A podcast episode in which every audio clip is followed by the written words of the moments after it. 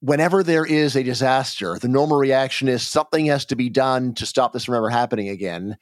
Again, the question is, well, maybe we should just stay the course because this is the right number of disasters to have, which horrifies people. But it's like, look, like we shouldn't have earthquake codes so strict that no building ever collapses no matter what, because the effect on housing costs would be astronomical right? So why don't you tell me what is the correct number of houses to collapse in earthquakes?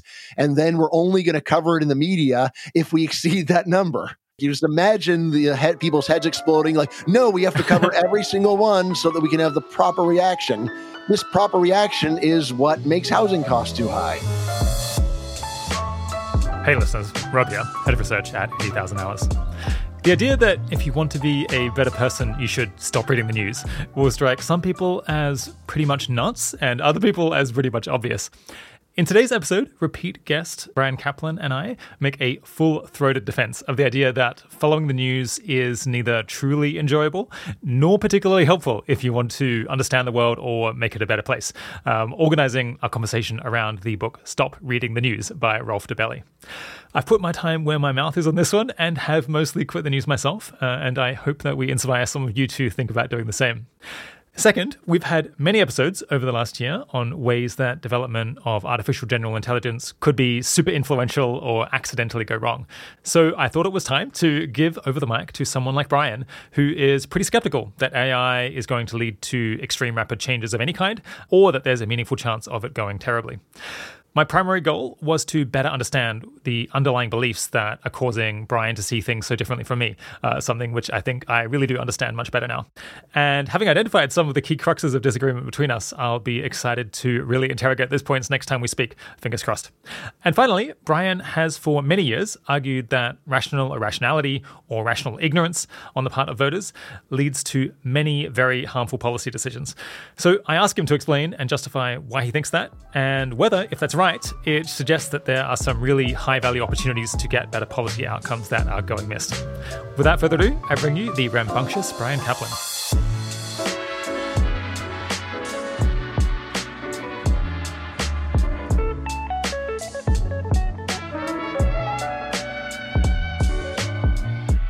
Today, I'm again speaking with Bryan Caplan. Bryan is a professor of economics at George Mason University and the author of a number of books. In episode 32, economist Bryan Caplan thinks education is mostly pointless showing off. Uh, we test the strength of his case. We talked about his book, The Case Against Education, why the education system is a waste of time and money. And in episode 126, uh, Bryan Caplan on whether lazy parenting is okay, we spoke about selfish reasons to have more kids, why being a great parent is less work and more fun than you think, as well as his collection of essays uh, titled Labor Economics versus the World. Later, we're going to chat about Bryan's most recent compilation of essays, which is available on Amazon now, entitled Voters as Mad Scientists Essays on Political Irrationality. Agree or disagree with him, Bryan is someone who will always give you the benefit of his candid opinions. Uh, so thanks for coming back on the podcast, Bryan. Delighted to be here, Rob. I hope to talk about your take on how AI advances might play out positively or negatively and why you might have a moral duty to stop reading the news. But first, in our last interview, we were talking about how large the returns are to more intensive helicopter style parenting. And at one point, you said, uh, let wiblins blanket the earth. That's my motto. We need lots of wiblins, which is naturally uh, very, very, one of the more flattering things people have said to me. Uh, and at that point, I can share some good news, which is that my wife is uh, is now pregnant. So, all right, outstanding. We have at least, uh, at least half of one wiblin coming up. All right, that sounds great. How many people have now said that your book, Selfish Reasons to Have More Kids, uh, was causally involved in them deciding to have kids? Some hundreds. I mean, I've actually done Twitter polls where I just say, How many kids have I talked you into having? Figuring obviously not everybody that I've convinced is reading that particular tweet. And that comes out to hundreds. Now, you may say, Well, some of those people are exaggerating. Seems like an odd thing to exaggerate, actually. But in any case, I think that is a reasonable lower bound. I mean, how many people could actually be reading every single tweet? So I wouldn't be surprised if it's over a thousand people or uh, exist because of the book. So yeah, I've I've been trying to uh, figure out whether your book uh, caused caused me to have kids or not. It's, it's a slightly complicated question because um, I, well, I, I, mean, I read the book a while ago, and I like probably already somewhat agreed with the general idea that helicopter parenting was was over the top. Having kids or not has been a kind of close call for me. So it it is like there's a reasonable chance that the book like put me over the edge. Uh, maybe like a ten or twenty percent chance. All right, so point point one five wiblins. Or if I push you over the edge and then once you have one, it's like, well, we don't want this kid to be an only child, and you got two. And it's like, well, right? so you, know, you could create a whole chain reaction. Yeah, um, I'll, I'll, I'll, let you know how we go. But um, let's push on to a topic that we're both very passionate about, which is whether it's good to read the news or not. I have to admit, Bryan, you were actually the, the second person on my list to talk about this because I was particularly inspired by a book written by the author Rolf Dobelli called Stop Reading the News, a manifesto mm-hmm. for a happier, calmer, and wiser life. Stop reading the news. It's it's a super entertaining read. Uh, it's, it's it's a fierce book, uh, and I got through the audiobook in just ninety minutes, so I can recommend uh, checking it out, uh, even if you're if you're stretched for time. But it turns out uh, Rolf doesn't do interviews at all. So and you were the second person on my, on my list. Mm-hmm. So two out two out of eight billion is not, not too bad. Um, a little bit of background on this section is that after hearing the arguments Rolf makes in that book, my wife and I decided to stop reading the news, basically cold turkey, uh, Christmas last year, mm-hmm. uh, because we thought it was kind of making us sad and anxious without actually doing that much to help us make the world a better place or even understand the world. I'm kind of naturally uh, a news donkey, and I think before that, I was spending maybe one to three hours reading the news on average a day, um, and that's probably about what I've been doing for most of my adult life. Since then, I guess we've we've mostly stuck uh, to it, and I, would say my news consumption is down about ninety percent. Uh-huh. Some stuff still gets through in the comedy we watch. Uh, I listen to like a Spanish uh, Spanish language learning program, which has news in it sometimes, and people bring it up in conversation in person, which is which is fine. Uh, I guess I have also, you know, sometimes for preparing for the show, I, I check out specific uh, news things that I'm actively looking for, more, more, more technical stuff, and I don't try to avoid that. But basically, I haven't checked the homepage of the Financial Times, or the New York Times, or the Atlantic, or the New Yorker, or the BBC, or the newsfeed on Twitter, or the newsfeed on Reddit, or anything like that for about for about ten months. It's it's all been blocked, and and I really do think I'm, I'm happier and more productive than I used to be. Uh, certainly, I'm not as anxious and my moods are not as volatile as they were before. I was spending 10% of my waking life reading the news. That is a lot of time. It really, it's not enough to say that there is some benefit to that. You really want to say this is providing 10% of the value in your life. it has to be actually providing a significant amount of, of goodness. And it just is so unclear that it's doing that. It's, it's unclear whether it's positive or negative, uh, let alone providing 10% of, of my well being. Yeah, by the way, Rob, it's fascinating that you and your wife quit together. I think this is actually very similar to a couple disaffiliating from a church. If only one does it, then it actually causes a lot of conflict. And even if it isn't a direct source of conflict, it's just a rift because one person is still part of a of a notional social group and the other one isn't. So it's a tax on the relationship. Uh, uh, so to do it together, I'm I'm really impressed that you were able to pull that off. It is sort of a thing where you are simultaneously getting the benefits of switching of, of not just individually i'm not doing it but uh, uh, together we're not doing it so now we can together go and find something else to do instead yeah, I I mean it's indicative of the fact that we got married because we think somewhat similarly about about issues. So we both listen, we both heard this book and we're like, this is just right. this is like this is overwhelmingly right. So why don't why don't we act on it? Uh, it would have been so much harder if it was only one of us, because then the other one would want to talk about the things that they're reading, right? Uh, and they'd be kind of maybe they'd be a bit dismayed that their partner takes so little interest in the world or something like that. Now, I think that as a result of reading less news, I do read more books, uh, and I ha- and I do listen to more lecture series. Uh, there's there's a this company, The Great Courses, which produces fantastic lecture series, uh, and I've just been just been churning through them this year. But I would say about half of the time that we've freed up, I just play computer games with my wife but I honestly think that is a much better use of time because it's good. Well, firstly, it's just fun. So I come away from playing computer games with my wife feeling refreshed. I'm like excited and, and happy. I've had a good time rather than feeling actively worse, rather than feeling drained because I was reading about something horrible. And it's good for our relationship and it's just inherently enjoyable during the time. So I'd say even playing computer games is maybe a more respectable. yeah, and getting ready for baby, the, the family that plays together stays together. Exactly. Yeah. so I think we're sticking with it. And my hope is that some listeners to this episode might reflect on whether they want to make a, a similar change in their life, all things considered. So, with that out of the way, uh, what is your overall take on news, Bryan? I'm not as extreme as you, actually, but uh, you're making me feel guilty, like maybe I should be. In terms, uh, there, you know, there's sort of two different takes, you or two, two different angles. You know, so one is what is the actual effect of following the news on the individual, on the life of the individual that's doing it, and I think it's just hard to imagine that it's not just what you're saying. You just imagine doing a time diary approach where you are talking about and rec- what you're doing and what your mood is at every minute of the day. Obviously, when people are watching the news, normally stuff on the news is quite horrifying and they're getting upset and agitated. If you just think about people that are angry about things every day, normally they don't have enough stuff going on in their in their personal lives to actually get that angry. And so what they are angry about is stuff that they are hearing about on the news. So that what I would just say is the main selfish case. And then to say, well, but what if I fail to learn something that's really important for me personally? It's like, yeah, well, what are the odds of that? That hardly ever happens. And especially if it were going to be that important, you would hear about it almost certainly in a number of other ways.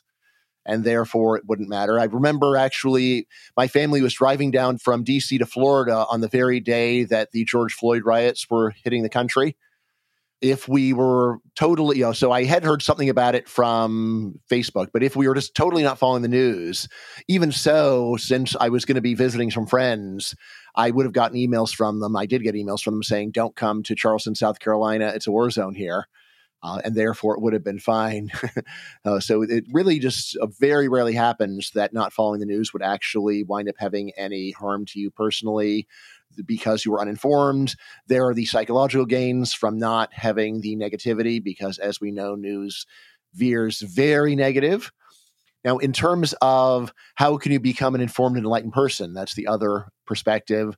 And this is one where my first reaction is, well, read it in history books. If it's that important, it will be in history books. Read that. Uh, when I do want to get up to date with something that's been going on, I find it's very helpful just to read Wikipedia. It's a lot less emotionally affecting because they're aggregating a whole lot of information.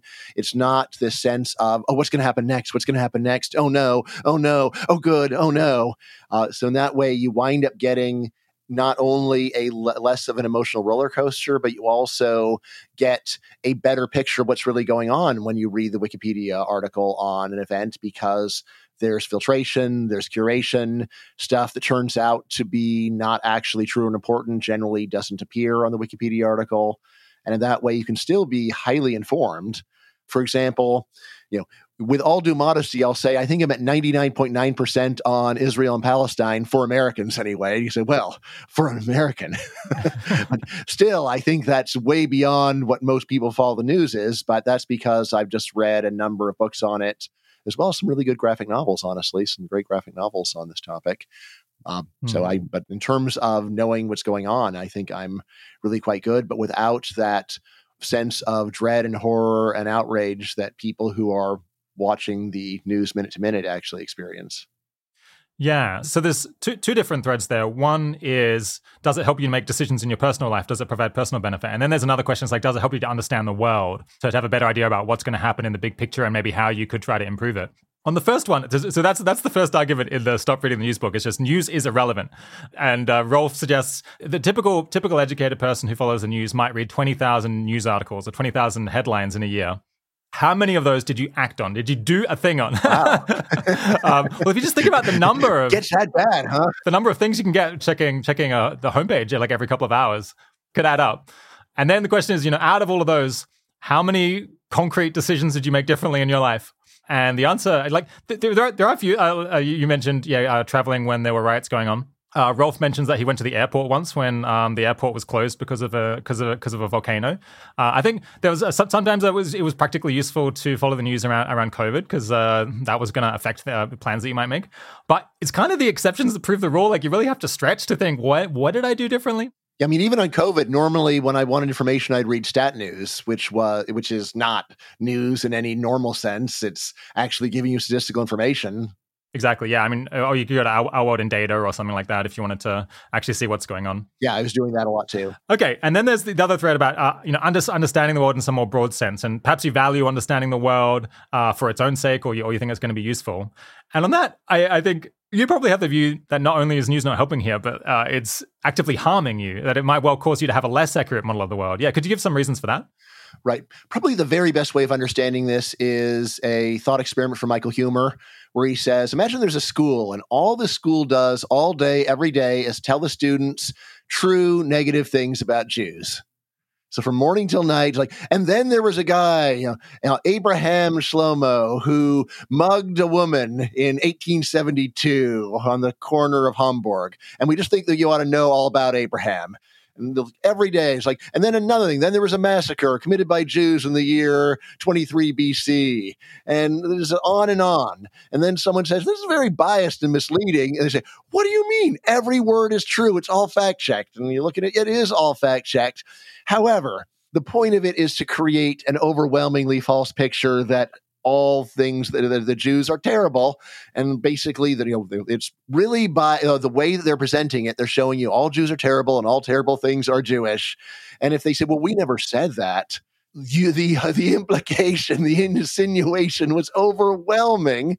And this is what I say is really going on with the news. It's not so much that it's fake news or misinformation, but rather that the stuff is generally, not always, but generally true as far as it goes with this question why are you telling me this stuff?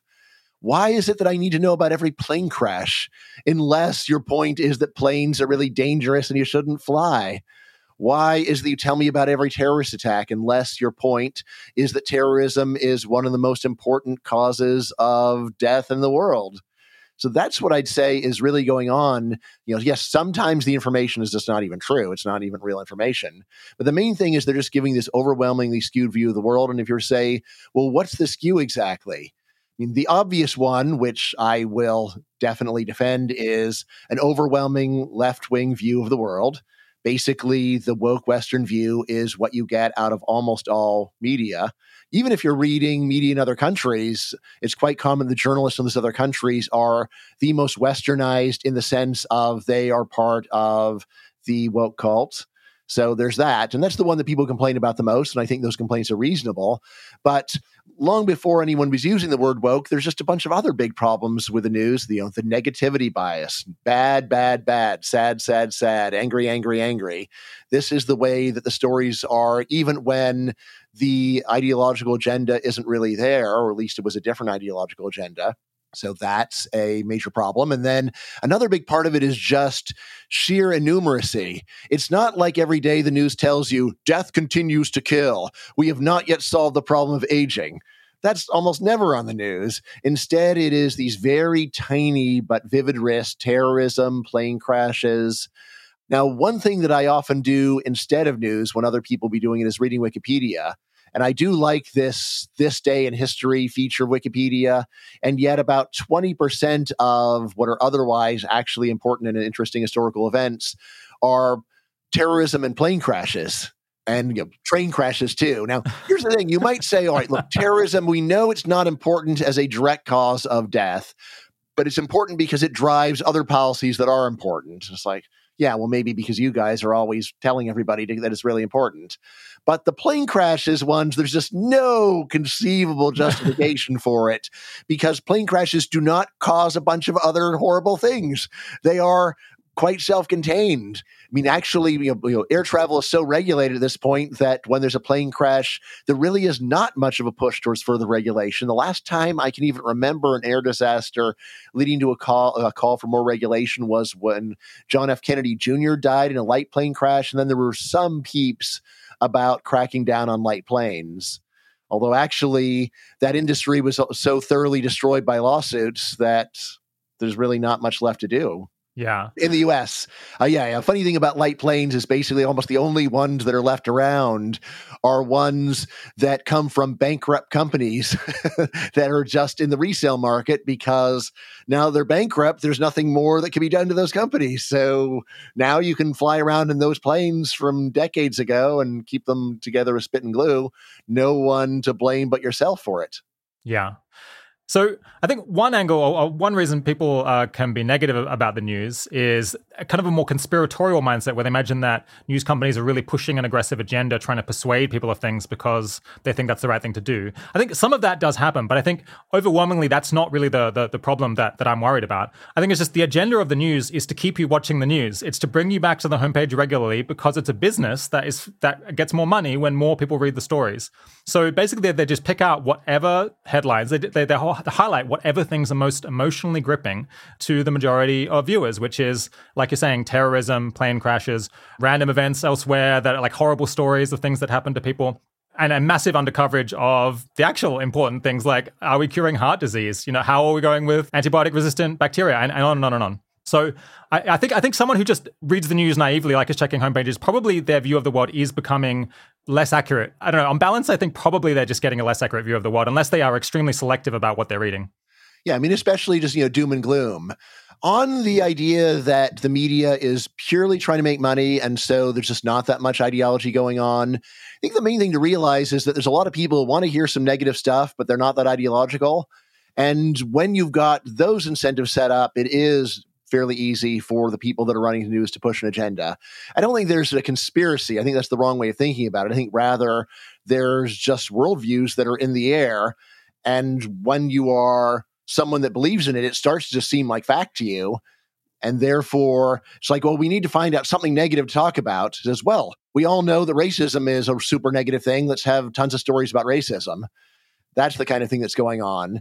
And uh, you know, if people on the other side had a had a different ideology where they said, no, no, no, the problem is reverse racism, that would be a bad business decision. But if the people listening are fairly open minded to hearing about anything terrible, it's like I'll listen to anything you say as long as it's terrible. That's where I think a lot of the wiggle room for ideology and in the long run some kind of brainwashing do come in. I think it is very hard for a psychologically normal person to listen to a very biased source of news for a long time and not just start picking it up. Even people realize there's a bias. It just requires so much mental effort to constantly be saying, well, PBS said this, but we all know what PBS is like. And so take it with a grain of salt. It's more like, well, so half of the stuff was has an agenda, but the other half is just normal. It's like, no, there's an agenda all the time during COVID, my wife just started watching the news all the time, actually. And this was very hard on me, I will say. so now, normally, she will turn it off when I enter the room, but she'll also go to bed with it. And then when I come in, I get just my minute of news. And this is where I can see, my God, this is really biased. At the same time, they're presenting themselves as being, well, we're serious. You know, unlike something like Fox News, for God's sake, where they have an agenda. It's like, look, you, know, you have a different tone but you've got an agenda for God's sake, obviously. I don't want people to maybe write this off if they don't agree with the political bias angle. Personally, I agree that there are some messages and topics that journalists obviously feel more comfortable covering than others, uh, and that can lead you to be on the receiving end of a pretty non representative sample of information uh, or ideas or evidence out of all of those that are out there. I imagine that some listeners will be nodding along to that, agreeing that much of the media is pushing a particular set of attitudes in a way that's tedious or interferes with just just giving people the facts. But other people won't feel that way, and and at least for me and Rolf Dobelli, I don't think that's not the crux of the issue. Because if I really wanted to, I I could find outlets or journalists that feel less driven by any particular agenda. But even if I did that, uh, then many of the other reasons to avoid regularly checking the headlines would remain uh, just as compelling to me. Uh, among them, that uh, news gets risk assessment completely wrong, just just as you've been describing. It generates a, a kind of ambient background chronic stress that's um, bad for your health and bad for your well-being. It, it, it, encourages us to be extreme generalists when, in order to usefully contribute to the world, you typically need to actually specialize and develop some, some unique competence in some narrower area. Um, it mostly focuses on events far away from us that are the kind of events that are the most outside of our control, which encourages us to just feel powerless. And it encourages us to join in on ideological stampedes without being too careful or waiting around to find out whether or not they're truly justified. And of course, simply the day to day flow of random stuff happening completely obscures the big picture. If, if, you really want to understand the world, you've got to read a textbook or an encyclopedia or Wikipedia or papers, maybe. Yeah, our world in data, man. Yeah, our world in data, exactly. Uh, there's, news reinforces our natural tendency towards oversimplification and hindsight bias. How often do you get uh, people writing, this was extremely hard to foresee. Uh, we really don't actually understand why this happened. Almost always, people are trying to offer some explanation. Usually, it has to be oversimplified because we don't even understand what's what's going on. News reinforces availability bias, leading us to base our decisions on rare but shocking events, or base them on whatever someone else wanted us to be thinking about. The news tempts us to form opinions on issues that don't really interest us or that are too complex to comment on sensibly without really in depth analysis. So you're reminding me of a great uh, movie recommendation. The original Anchorman is funny, but Anchorman 2 is profound because it is a story about the rise of cable news. So there's there is a scene where Will Ferrell he's put on like the 2 a.m. slot for this new cable channel, and he's asked to go and cover a car chase. Right? Or maybe it's not at 2 a.m. But any, anyway, he's asked to cover a car chase. Now they got no facts. So through his earpiece, you hear the station manager just saying, speculate, speculate. and he just starts saying, all right, well, you know, there's a car chase going on. Uh, the man possibly well over six foot six tall, possibly intoxicated. And you're just listening to this and it's like, yes, you know, they're inventing the, what we see every day in real time here. And and, and they have that line of you know speculate, speculate. It's actually a catchphrase in my house when somebody doesn't have any actual information, but you want to have a story to, to entertain and grip the audience, and they'll just speculate. Who knows what's going on? Yeah. Right. And the scene is really funny because basically I think Will Ferrell is broken up from his wife at the time, and his wife is interviewing Yasser Arafat. It's a period piece, and Will Ferrell is covering the car chase. And like the and it starts getting so much attention that oh, meanwhile over in the Yasser Arafat interview, they're saying uh, we may need to go and preempt the Yasser Arafat interview to switch over to the car chase. and then Yasser Arafat says, "I would like to see the car chase." so I mean, this movie is just so deep. It's like, and I'm not even joking. Like, you're just watching this, like, this is movie's hilarious, but it's just, oh my god, they just they got right into the essence of this garbage.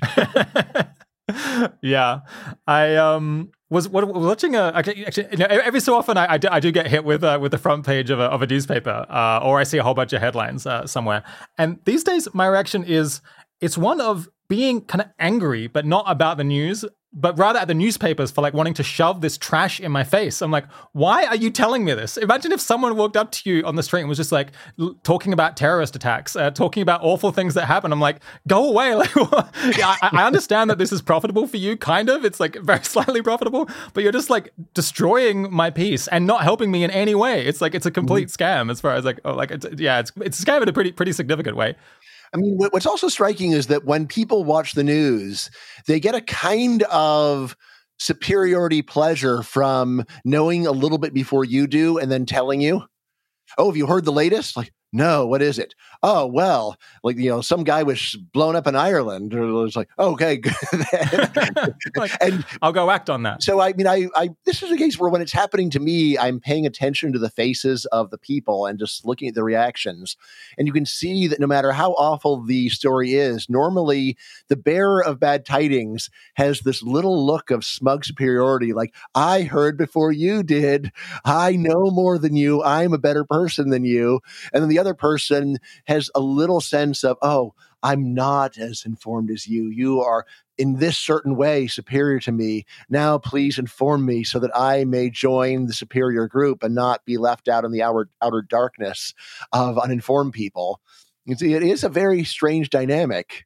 I'd like to think that I wasn't guilty of of, of that, but uh, probably about it's hard I mean, like, like if you see that, like someone who sees a story, they see a person, and then they want to tell them. It's yeah. you know, it's memetics in, in one of its purest forms, really. Where what the, the news they're finding things not only that people want to watch, they're finding things people want to repeat. So uh, last night, my, my wife and I were watching a video about South Africa over the last 30 years that um, uh, and talking about how things had kind of gone downhill or hadn't been getting better since 2010 but it had i was struck at the end of the, this 20 or 25 minute uh, explainer video how few numbers had been mentioned. I think there was like two or two or three graphs in the entire thing. And i was like i can't tell whether this is true or not because there's just not enough data cited so then my wife and I, we went to Our World in Data slash South Africa, mm-hmm. and we went through like 10 or 20 different graphs so looking at all sorts of different things and how they how they trended for South Africa uh, over the last 30 years. And, I, and actually, the broad story held up. But the thing was, I felt that like I learned a lot more doing that in a couple of minutes than I did watching this this video with a whole lot of additional commentary that, that is really just, you know, some person's, some non-expert's opinion on that. So yeah, ourworldindata.org cannot recommend strongly enough. Oh yeah, yeah. Huge service to humanity Okay, so we broadly speaking agree on this topic. I feel like I should uh, stick up for you know the, the, the strongest arguments that someone in the audience could could offer for for continuing to stick with the news. Because I don't I don't think it's, I don't think it's a completely hopeless case.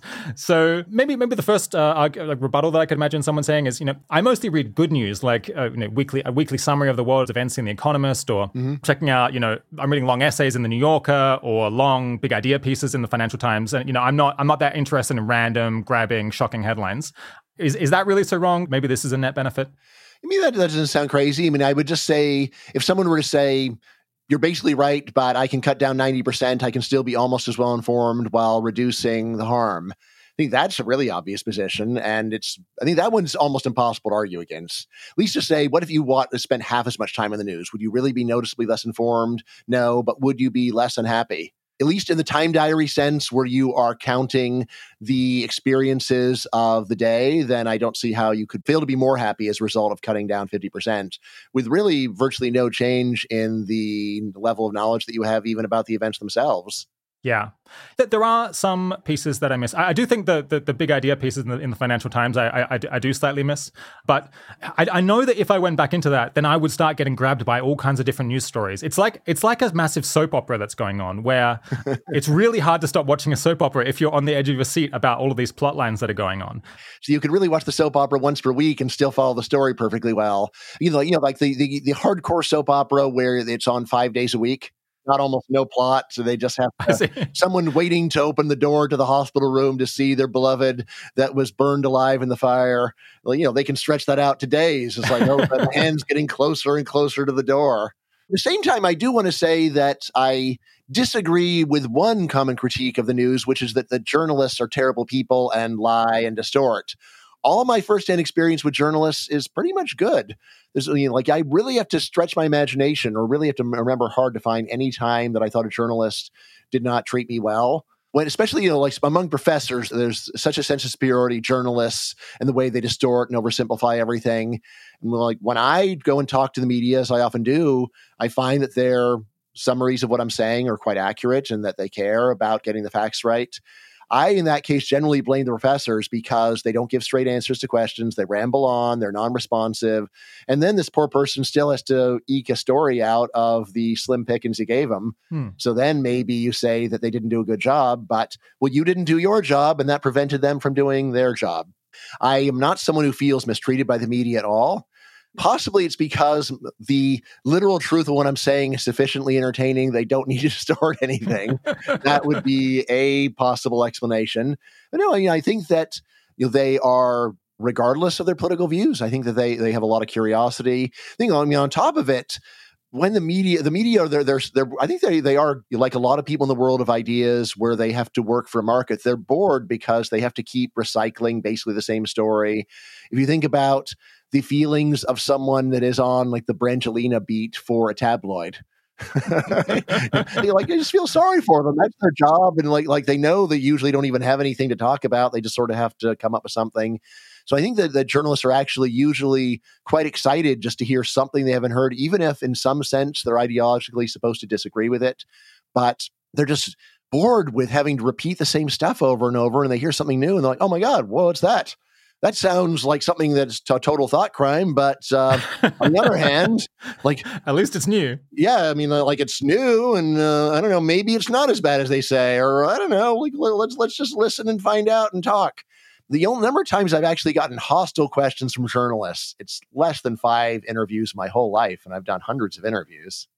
Yeah, it's it's very interesting that you had such a positive experience. I think my take on this is that journalists as individuals are no better or worse. So they have no greater or lesser integrity really than, than any other people. But I feel like the business model of the news encourages kind of sloppy behavior or encourages sloppy work because just there isn't enough money in each in each individual article most of the time for people to spend very much time really deeply understanding the thing that they're writing about. And so usually when things are written about topics that I know really well through my work, I feel like they're not completely wrong, but it's just I, I, would be really embarrassed if I wrote something that had like that much misunderstanding, like that lack of depth of understanding of the underlying issues. So, I, yeah, whenever I read something that I feel like I know a lot about, I'm like, I wouldn't forward this to someone in order to learn about this topic. It feels like a bad like high school essay to me, even if even though it's not malicious. Uh, you don't have that impression, though. It sounds like.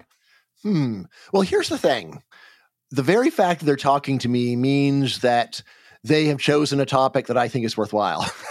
right. Yeah. you know, in the sense that uh, the topics I work on, I consider worthwhile and definitely undervalued and understudied, which means that they're getting rid of what I see as the number one problem in the media, which is just choosing the wrong topic to go and study, working on something that is either just not numerically important or overdone or just deliberately designed to promote a certain worldview, like that school that only tells you bad things about Jews. Uh, so, but the very fact they're talking to me normally means that we filtered out that greatest problem because they're going to talk to me about something that I consider worthwhile. You probably have heard of the statistical terms of type 1 and type 2 error, which people always mix up. But type 3 error Have you heard of type 3 error, Rob? No. So, so type 1 and type 2 error is false positives and false negatives. We should probably just start calling it that. But yeah, what's type 3 error? Yeah, type 3 error is getting the right answer to the wrong question. Right. Which means that the very fact that I'm talking to the media about anything means that they have avoided type 3 error, in my humble or not humble opinion. And then well, you were saying that they're not better, worse than other people. I think in a lot of ways they're much better. So they're definitely above average in IQ. They're well above average in curiosity. You know, especially the ones that I talk to normally seem very curious to me. They're much better than my students overall. And then really the only remaining issue is the ideological dogmatism because as you know, there is some incredible left right ratio among journalists. So probably it's at the level now of like 20 to 1. See, normally we don't actually have data on their party affiliation. We know what donations are like from different media outlets, so we can get an idea from there. If anything, you think that would bias it the other way if you think that you've got some rich right wing donors. So, you know, left wing bias is very severe. I can hear Rob saying, we don't want to alienate all of our left wing viewers. it's like, look, I don't want to alienate either, but like just, you know, face facts. Like, you've got an overwhelming majority of certain occupations on your side. And yeah, of course it has effects upon what they do. How could it not? So I think that this is an issue that's particularly severe with with the U.S. media, um, and is one reason that I read less American newspapers, uh, even even when I was reading news. I find that in the UK, obviously, like the, you know, the class of intelligent writers in the UK has a particular perspective on things, but I feel like it's much less aggressive about pushing a particular ideology on listeners uh, because there's just I think the culture wars are not as not as intense here in the UK. Yeah. So if you look at uh, PBS, which is basically the U.S. analog of the BBC, it's, it's public broadcasting and you know news and news and so on. The left wing bias is so overwhelming. Essentially, like every story, there is a strong bias. Just starting with the selections, like you know, what are the horrible things in racism that gone on today?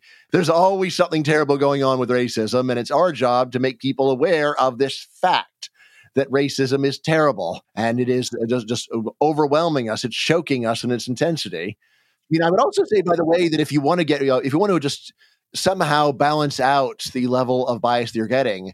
So one thing is I often read the BBC if I'm going to read anything and just see, so what are they saying over there? Uh, another news service I'm actually going to stick my neck out and defend is Al Jazeera. I've heard good things. People think of it as just overwhelmingly biased. And I read it, it's like, it's not that biased. Like, like basically, if you were an Islamist and then you wrote Al Jazeera, I would say it's remarkable restraint. yeah, creditable and it should be rewarded. Uh, a test that I often run when I'm when I'm reading articles in the media or seeing something reported is to ask myself, if the reverse had happened, would the press have reported on it? If a study found the opposite effect, would they have reported it? Mm-hmm. Uh, you know, if, if, any aspect of the thing had been flipped, uh, would you be hearing about it? And if the answer is no, then you're not getting much signal from the existence of that story because you'll only be hearing about all kinds of you know cases of A and no cases of not A, no matter how actually prevalent they are. Yeah, so this has been pointed out where there's basically no coverage of police brutality against whites in America, and what we know from the statistics that that's a, a very large share of it, and in fact that the the racial breakdown of police brutality is very closely very closely matches the racial breakdown in actual violent crime. So it's like, all right, well, then maybe it's not racism. Maybe it's just that there's some fraction of police that are sadistic, but it's not motivated by race. Not motivated by race. It's motivated by sadism, which is seems to be fairly race neutral right? And of course, there's the even more obvious one of what you think of as, as racism as just an error rate that you would expect to exist in any society. remember, you know, a tweet that I did a while back is whenever you're reading the news, ask yourself how many events like this would happen in a well functioning society. and so it's it's like like you know someone ran over a baby. All right, well, how many runnings over of babies would happen in society where people are actually very scrupulous in their driving and babies are well taken care of? It's got to be more than zero in a country of 300 million, right? There's just going to be some because human beings are flawed. But to say this is showing something about bad driving or child neglect or anything else, maybe it's just wrong. Okay, coming back to the uh, to the different reasons that people uh, tell me for why they why they think it's important to continue reading the news. I think another one that I hear is that you know, as a smart, altruistic citizen of my country, it's really important that I follow what's going on so that you know I can do my bit, bit to make sure that things don't go to hell, and I can vote well, and you know I can know when to speak up about things that I disagree with that the government is doing. Say, uh, and if everyone like me stopped reading news, stopped slacking like like like I am, the world would get worse because there'd be like you know less accountability for people doing the wrong thing. Yeah, what do you make of that? Yeah. So, I mean, first of all, of course, there's the general effective altruism point of unless you think that this is the most important problem in the universe, you should be directing your all of your altruistic energy towards the number one cause. So, this is probably not the number one most important cause in the universe. So, take that time you're spending reading on the news and put it into whatever is the number one most important problem, whether it's deworming or bed nets or whatever you have let's see. But another key point is, like I said, even you could believe that and still recognize that you could cut down by 90% without any loss in your ability to perform that function. I mean, and I would say you could go and cut down way more and just go and read the Wikipedia article instead. Which I think you know, so like the political bias in Wikipedia is quite a bit lower. The getting the big picture is is a, a lot better. So, you know, I would just say you could do that instead. And then you are performing this duty in a much more effective way. This is where you can tell the people that only read the daily stories, well, actually, remember there was a story that got a lot of coverage, turned out to be wrong. And therefore, rather than it's helping us to go and hold the government to account, it is scapegoating people for something that didn't even really happen in the way that people imagine. And so, yes, it's not, not in fact a big deal. I mean, other things to think about are certainly if you're just using it for voting, you can say, what are the odds that the news stories will be sufficiently severe that it would even change your vote? Right. So there's that. Uh, and then in terms of the the story well like even if i agree even if the people that i like are in power i still want to be able to be monitoring them and making sure they're doing good things and this is where again on the one hand uh, there's something to the argument but you know, what about the point of there's a base rate of, of honest, just standard human error below which you ought, ought to actually be worrying that they're just not trying hard enough. There's the old joke in economics about how if you've never missed a plane, you spend too much time hanging around in airports. Similarly, if you were to say that I'm going to get really angry over every mistake the politicians make, it's like, well, isn't there just some base rate of mistakes that they will make if they're doing a good job?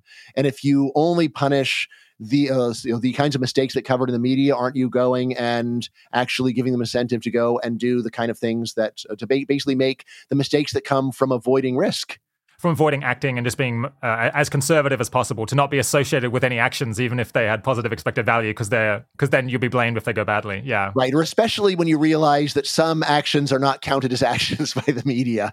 So failing to repeal doesn't count as an action. And you know, this is this is a you know general problem with any kind of deregulation repeal. If after it happens, any bad thing occurs that would have been prevented, or at least even imaginably prevented by keeping the regulation on the books. This is seen as the hard proof that the regulation should never have been repealed, even though cost benefit analysis might say, look, it's better to go and cut the price of housing by 20% and have three more buildings collapse from earthquakes per year. Like another nice illustration of this is whenever there is a disaster, the normal reaction is something has to be done to stop this from ever happening again. Again, the question is, well, maybe we should just stay the course because this is the right number of disasters to have, which horrifies people. But it's like, look, like we shouldn't have earthquake codes so strict that no building ever collapses no matter what. Yeah. Right? Because the effect on housing cost would be astronomical right? So why don't you tell me what is the correct number of houses to collapse in earthquakes? And then we're only going to cover it in the media if we exceed that number. Like you just imagine the uh, head, people's heads exploding. Like, no, we have to cover every single one so that we can have the proper reaction. Look, this proper reaction is what makes housing costs too high. That reminds me of a fantastic comedy skit from from Mitchell and Webb, uh, where there's a journalist who's outraged that in this very large metropolitan area there was not a single child that drowned the previous year, uh, which which just goes to show that there was an incredible overspend, an incredible level of conservatism about the construction of pools and the uh, protection of, uh, of waterways to ensure that because in, you know in, in a city of uh, of this size there should be at least a few children that are drowning every year by accident. We'll stick up a link to that one. I think on, on the point of like you know duty as a citizen uh, so there is a question of like maybe this just isn't the best way to improve the world but but let's say that you did think that you had some particular duty to your country uh, for, for one reason or another. I think th- this can't be what drives most people's engagement with the news most of the time because I noticed that um, when, when people kind of make this argument, they don't say, and, and this is really important because I checked and I live in a really close seat. And so my vote really matters and uh, it's very likely to change what MP uh, uh, gets up. For me, this argument wouldn't wash because I'm in, in an incredibly safe Labour seat in London there's no chance anytime soon that my vote is going to matter one iota. So there's really no reason for me to fret that much about uh, about voting. And you don't even have a primary system where you could vote for a different Labor Party person. I don't believe so. No. Yeah. So you know, like, like the U.S. is quite different. Where even in one part, you know, like in fact, almost all cities in America are one party Democratic.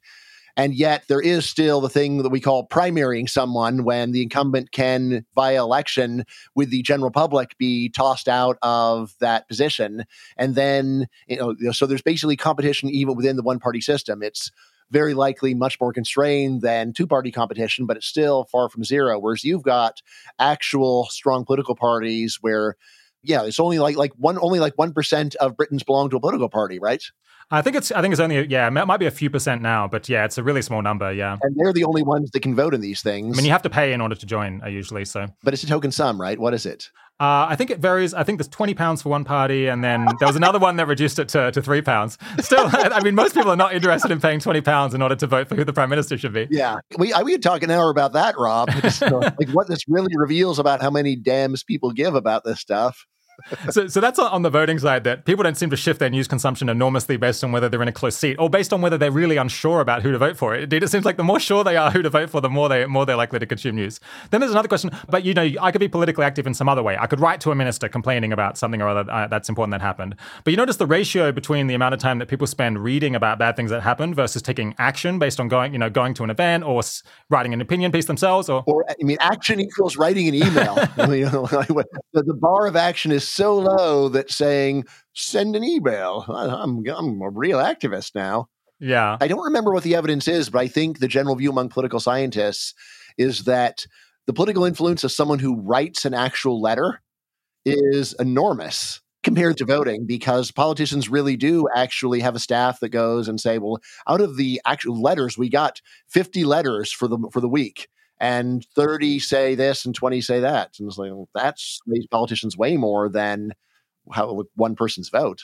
That, that, that's what I've heard. Yeah, that you can have really remarkable influence doing that, and, and even more influence if you actually show up to a meeting session that uh, that an MP has in, in, in their constituency. Not many people are willing to do that, but they take it very seriously when someone comes and actually is willing to talk to them in person about some issue that troubles them. But so so someone who watched, who like spent for every hour they spent reading the news in order to learn about bad things that were happening, uh, you know, in, in their local government, and then they spent an hour taking action, like going and speaking to their MP about it. I would say that is fantastic. But when the ratio is twenty to one or hundred to one uh, between those, I think it makes less sense right? And you actually just uh, touched upon another big refutation of this. I'm learning about the news in order to influence government, which is that almost everybody primarily follows national news where you have virtually no influence. And then in the US, state level news gets the next level. And the area where people are paying the very least attention is local news, right? Where you have the most influence. And the same also goes uh, actually for voter turnout in the US. Highest turnout for presidential elections, lower for state, lowest of all for local, where you have the most say. Okay, so uh, a third stream of defense that I hear is that, and, and maybe this is the one that I'm, I'm, I'm most sympathetic to, or, or this is the, the one thing that I feel maybe I've lost from not reading the news is this kind of frenetic energy that you get from engaging with live events that on the one hand, it's kind of anxiety and it's kind of feeling bad, it's kind of feeling overwhelmed by events, but there's also this kind of enthusiasm energy, uncertainty. It's like watching a sports match in real time. And you're like, well, this is kind of bad because I'm worried that things will go badly, but also I'm like, I'm so engaged, right? I'm so, I'm, I'm, I'm, this is really activating me. I think on balance, I don't really want to have more of that in my life. I value the calm, uh, but I do, I do slightly miss that at times. I guess there was times when that was, when that was fun. I mean, I think that's the secret to the business model. It can't be that people are made happy by it. So it's got to be that you're tapping into some other emotion that is at least partly positive you know so you like it's anxiety but yeah it's the frenetic anxiety it's being part of something it's flow uh, so yeah like definitely there's a lot of flow from news but with moderate efforts i think you can find some much better substitutes for it i mean really much better substitute for the news is just friendship. Yeah. Just having people that you that you would like spending time with. This is the main secret of human happiness. People are primarily happy when they're spending time with people whose company they enjoy. You might compare the news to spending time with like your cousin that you hate.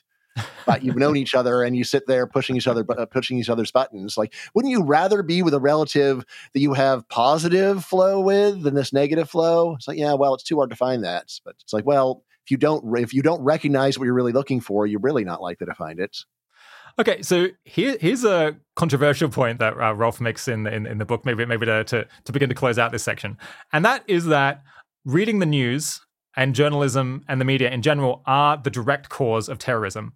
The notion there being that terrorists commit terrorism in large part to get massive media coverage.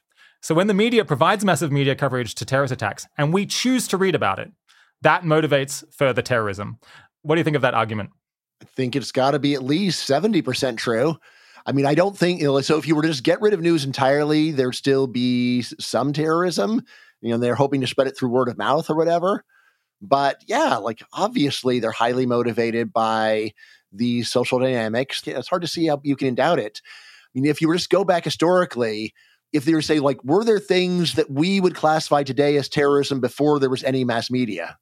It's like there's a few things that you might go and count, but I mean, really, that's sort of it's anachronistic because in the past when there's a pogrom and they aren't doing it for the purposes of getting reaction they're doing it just to kill a bunch of people that they're mad about in, in that area. I mean, you might say pogroms have, have a motivation of we go and we massacre a couple towns and this will lead to mass flight from the country from all the other people that are worried about it and that's terrorist in a sense but this is actually one of several examples of things where if you know the broad span of human history, mass media seems to have changed the way that bad things happen.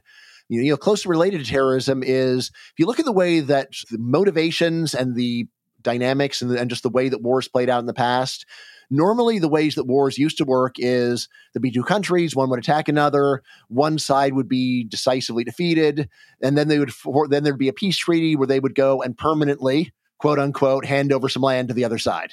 That's the way that it worked. And in those days, you could very plausibly see okay, they're fighting because this side wants the city of Cologne with its salt mines or whatever. Right now, if you look at the modern world, there are a lot of wars where really the whole point of it is just to antagonize people. There's no actual goal, there's no resource anyone wants, there's no plausible risk.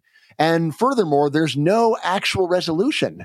The normal result of a war in the modern period is what was called a frozen conflict zone, where no peace, no war, we have a ceasefire, and that's the end of it. Until, of course, war fighting breaks out again. So if you just look at be, uh, prior to Ukraine, all of you know, Russian military interventions, they basically go and, they, and they there's some incident and they grab a little piece of territory and they basically just give the middle finger to the rest of the world and then there's a ceasefire and that's it. It's just not the kind of war that used to be fought. You know, like there's very little strategic, military, economic point to the territory that's seized. It's more of just showboating for the media and saying, look, there were some ethnic Russians there. You can't push this around. Ha.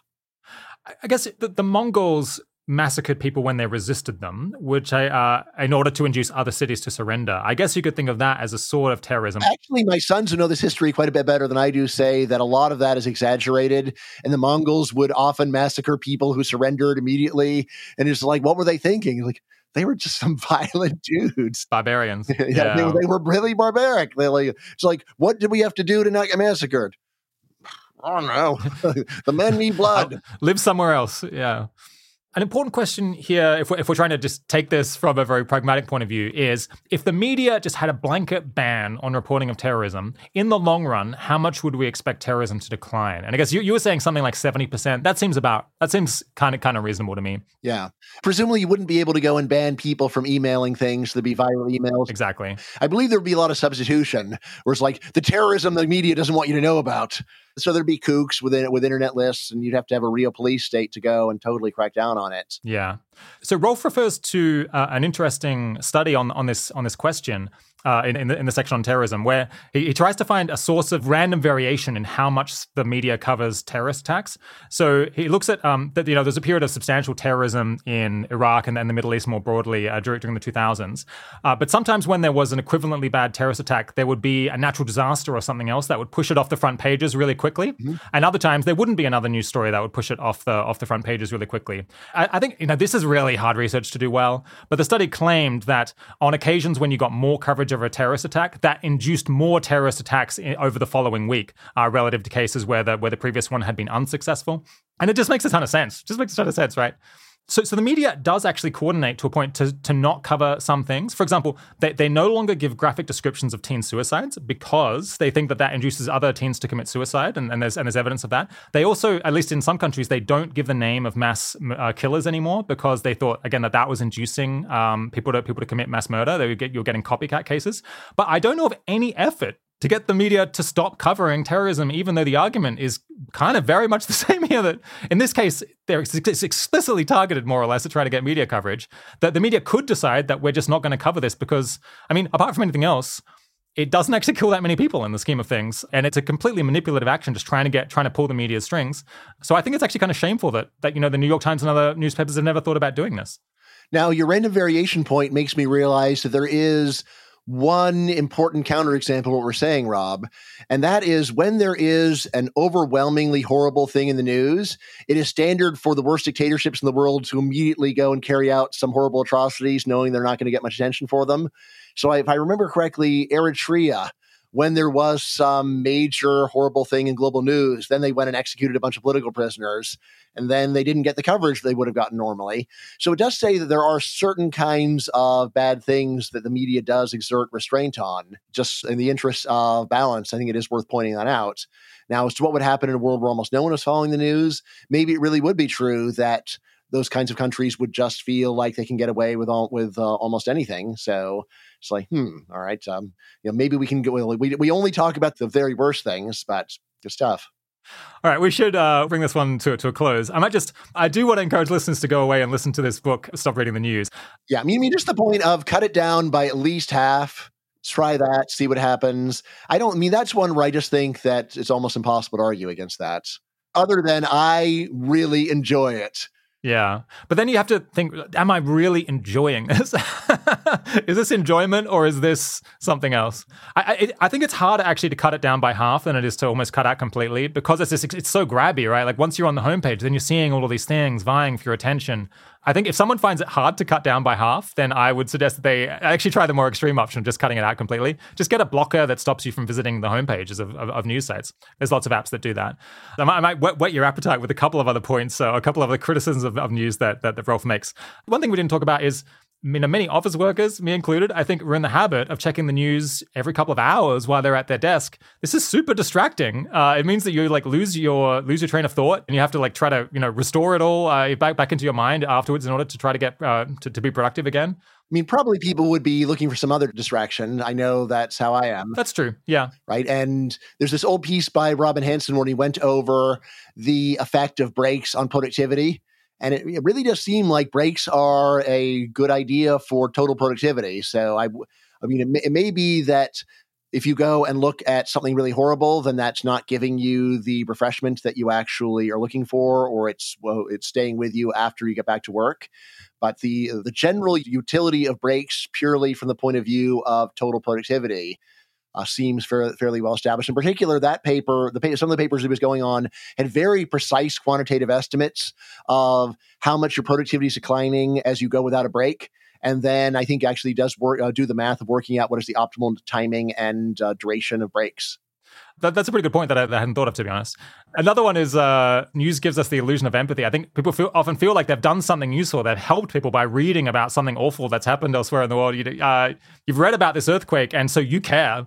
But in fact, real empathy requires action. Real empathy implies actually doing something to help people, not just the voyeurism of watching awful events overseas. And that is like 99% of what we do in these cases. Yeah, sort of the idea that you've got some mental budget of how much time you're going to spend on altruism. And if this fake altruism feels like altruism to you, then it's actually cutting down on something real. Again, this is one where I think that someone could fairly say that one of the main ways that we raise money for horrible tragedies is by showing them some terrible news. But then there's the EA point of yeah, but are the kinds of tragedies that get uh, that that get a lot of news coverage actually the ones that should be getting the most money? Yeah, and I mean, m- maybe that does have uh, the effect on other people, but couldn't you save your time completely and just decide to give some money to charity and give it to the thing that's most useful, and then you don't have to watch any of it? Right. I mean, again, I think that there the usual response would be something like, "Well, that might be far, fine for Martians like Bryan and Rob, but for a normal person, they'll either either they will give nothing or they'll give because they've been moved by some gripping images." I think there's probably something to that, honestly. All right. Well, um, I think I think we've we've done news reasonably well. So I'd be interested to hear from from listeners if any of them decide to uh, decide to cut back on news and and how it how, how it goes for you. Let's push on to another topic, which is artificial intelligence. And people have been hassling me to do an AI section with you since 2018, and, and we're, we're finally doing it. So, so, so fingers crossed we, we, won't disappoint people.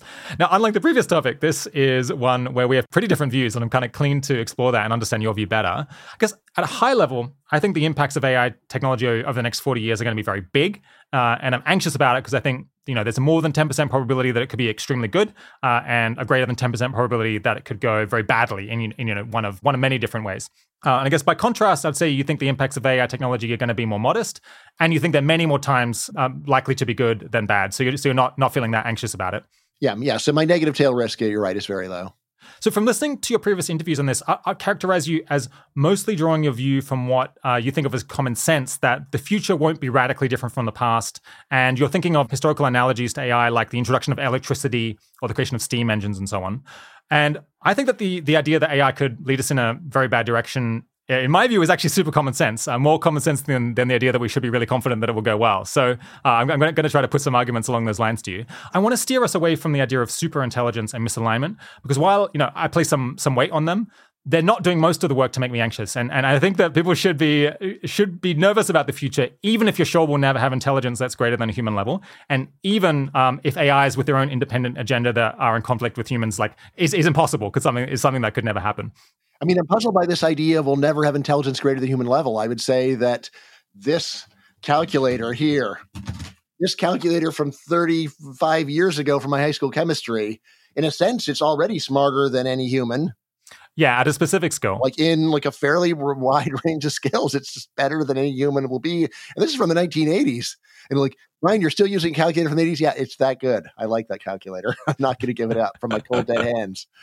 so, so, so I agree. It's clear that AI is going to exceed human capabilities in particular in particular areas because it already does. But I guess I want to say hypothetically, let's say that it doesn't exceed like all it does is is pull even with like with a smart human in all these areas. I think that there's still reasons to think that that could go uh, very badly. So I guess with that out of the way, I should give you a chance to lay out your, your overall take. Yeah, how do you think AI technology is likely to play out in coming decades? And maybe what, what's the most likely way in your mind for, for the effects to be negative? So I have changed my mind on this a lot over the last year because until a year ago, I just considered this to be total vaporware. Do you uh, do you still remember? Do you remember this uh, expression, vaporware? Vaporware, yeah, yeah, a game that a game that they start working on and then it never appears. Yes. So, like the number of times I've been told by people, "Oh my God, the AI is so fantastically good," and then I look at it and it's just like it do- doesn't seem to work at all. What are you talking about? You know, or people go and say like it's gotten so good at chess, and like, yeah, well, that's just what I would expect that it would be good at, and who cares? Chess isn't important. It's like, no, no, now it can do Go. Like, it goes an even dumber game than chess. I can't imagine. like, okay, and I have actually told friends, look, when it's good at Dungeons and Dragons, let me know. That's a real game. Yeah, that's a game that I actually care about. That really is an is essential to being a human being. So that was my view for a long time because people just made claims that seemed unlikely to be true, and I checked them out and they were false. And I, all right, well, and then when GPT-3 came along, once again, people started saying this is fantastic. And I said, all right, let's go and see what happens if I go and give my, I think it was my labor economics midterm to GPT-3 and it got a D. Right. And then the reaction from some fans is to get a D on that exam is an incredible achievement. I'm like, do you realize how low my standards are? no, D's not an incredible achievement. It's it's basically what you get for just sort of mentioning some key terms and like rambling on a bit about the question. So that was where I said, okay, so this is basically vaporware number 173. But then GPT-4 came out and I gave it the same exams and it did great. It got A's. And I'm like, oh, all right. And this is in the course of three months. So over the course of three months, it goes from a D to an A. And I remember when I was arguing with my friends, I, I, I was even saying, "So you're saying the next version is going to be able is going to do a lot better on the test?" Tyler just said, "Your tests don't count for anything anyway. Who cares about your stupid tests?" And I care about my stupid tests. My to my to my mind, these tests show whether people are really thinking about the subject, whether they understand it on a deep level, whether they can take what I have taught them and apply it in ways that are not just rote memorization. And of course, since I've been giving these tests for 25 years, I feel like I've got a really good sense of what level of thought and depth it goes behind certain levels of answers versus others. And of course, and I just feel like I understand this metric much better than I understand most other metrics. Furthermore, I consider it to be a lot more uh, more impressive than being able to do well in an SAT, where I'll say, look, they've got hundreds of SATs that they can train off of. It's not that surprising that you can get a machine to go and do well on a test that it has all this training data on. But on the other hand, my tests are either not in the training data, or at least there's not just not that much of it. So if a machine can do well on it, then that would really say something. It's saying that it's actually got some kind of general performance capability. And, and anyway, so went and gave it a test three months later with GPT-4 and it got an A. And I, I will say my jaw did drop. I had a bet on it. The bet doesn't mature until 2030 and it, and it's a higher bar than just getting an A once. So I still feel like maybe I'll win just by virtue of bad luck for the for the AI, but I will say that the guy that bet me in terms of the substance, I think that it shows that he in particular was right. So anyway, that's where it really changed my mind about uh, the ability to go and perform well on tasks of this kind, which do mean a lot to me.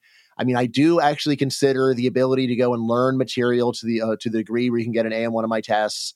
That is something where I'm not going to say it's what separates humans from the animals, but on some gut level, it, you know, it's what separates someone that I want to have lunch with with someone that I don't want to have lunch with, whether they are capable of learning this material in uh, uh, to the degree where they can get an A on one of my tests.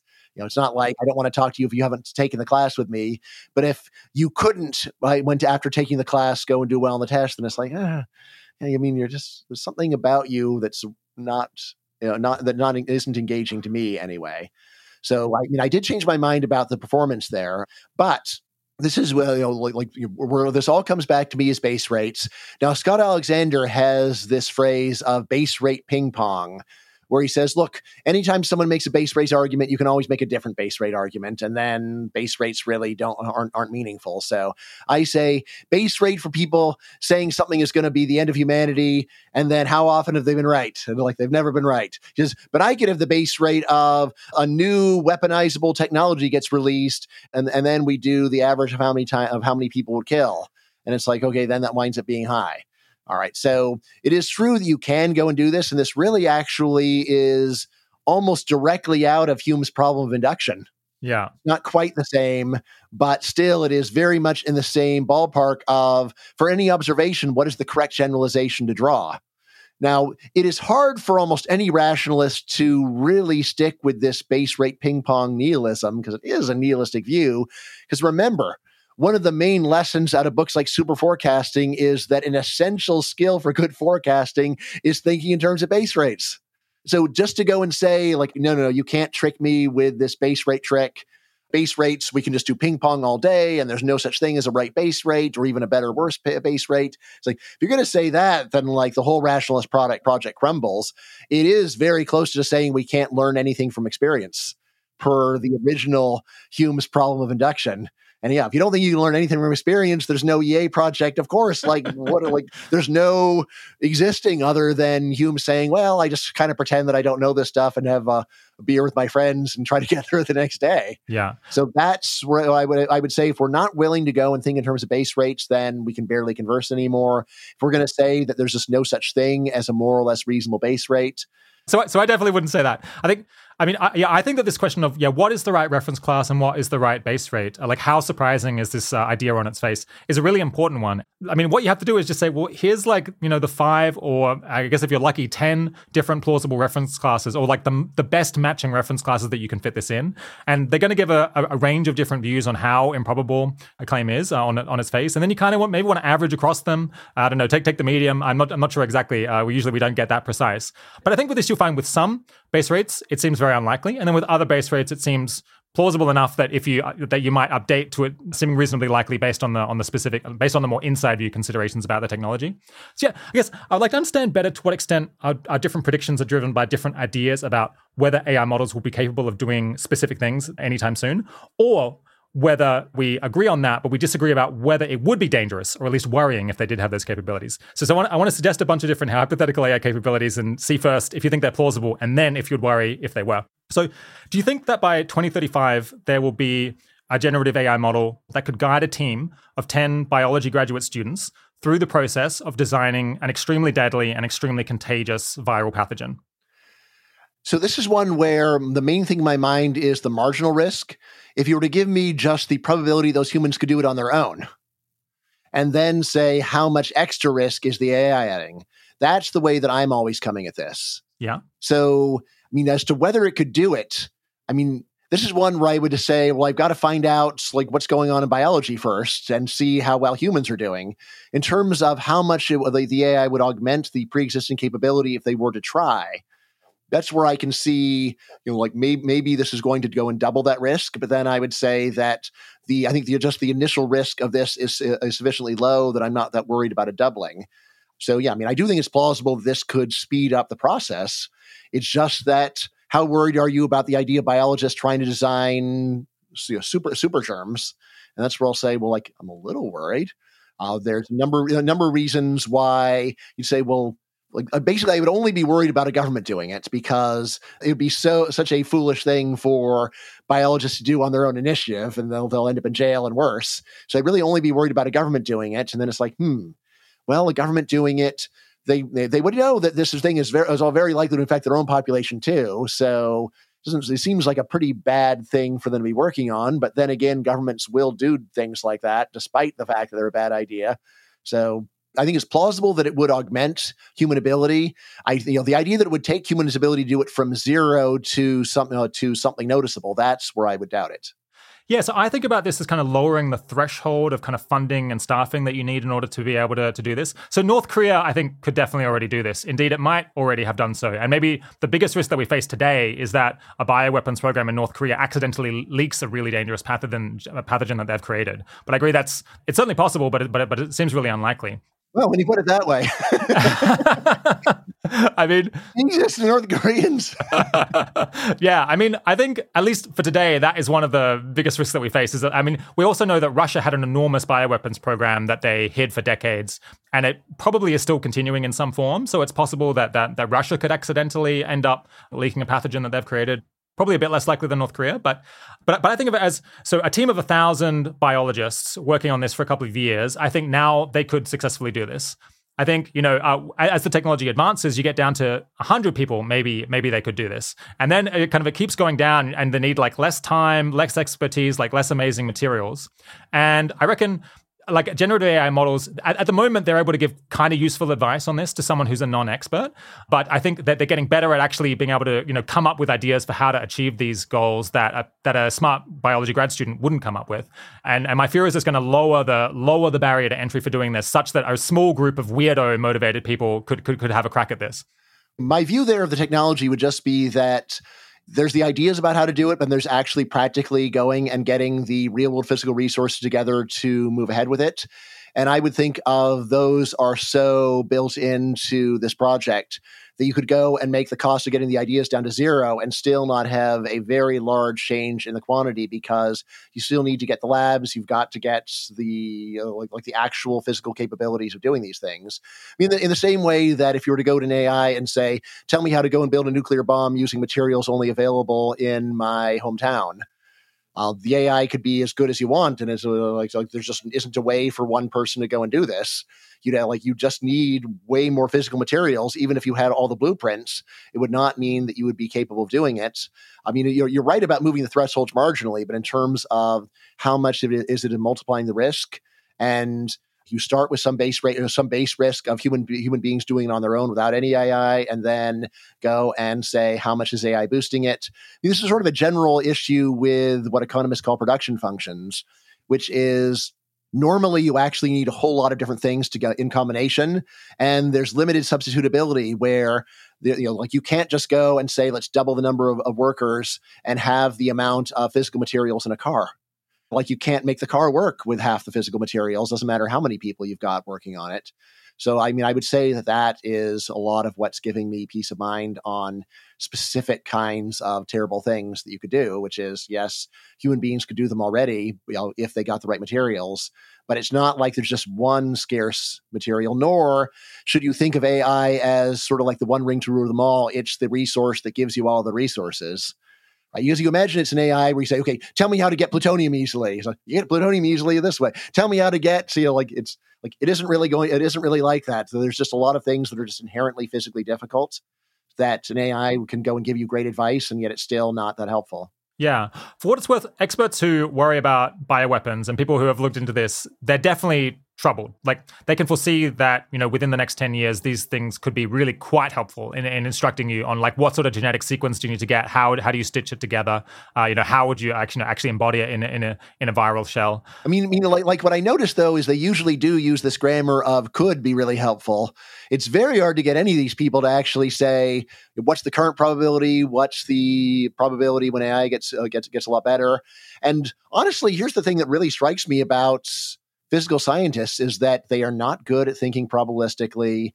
They seem to be very subject to these normal uh, problems of either rounding low risk down to zero or up to 1%. So, so I, I think that the, the people that I'm thinking of would say, you know, the probability that it's going to be very useful in the next 10 years is like 50%. So, okay, maybe you get like a, a, you know, a 50% discount because it might not work, but they think it's like really quite material. Right. And that we could get down to something where we're less than 10 educated people, you know, working in a lab and just kind of throwing it together and um, not telling people what they're up to might be able to do this. And then, you know, there's quite a lot of labs, there's quite uh, around in different countries. So, so that, that worries people. Let, us try a different one. Do, do you think that by, uh, say, 2060, we'll have AI or machine agents that resemble people in the sense that they have their own goals that they pursue independently. And, and, you know, and they might have physical bodies and they might have legal rights, but not necessarily. Right. I'll give the hardest no on will they have rights. Okay. Yeah.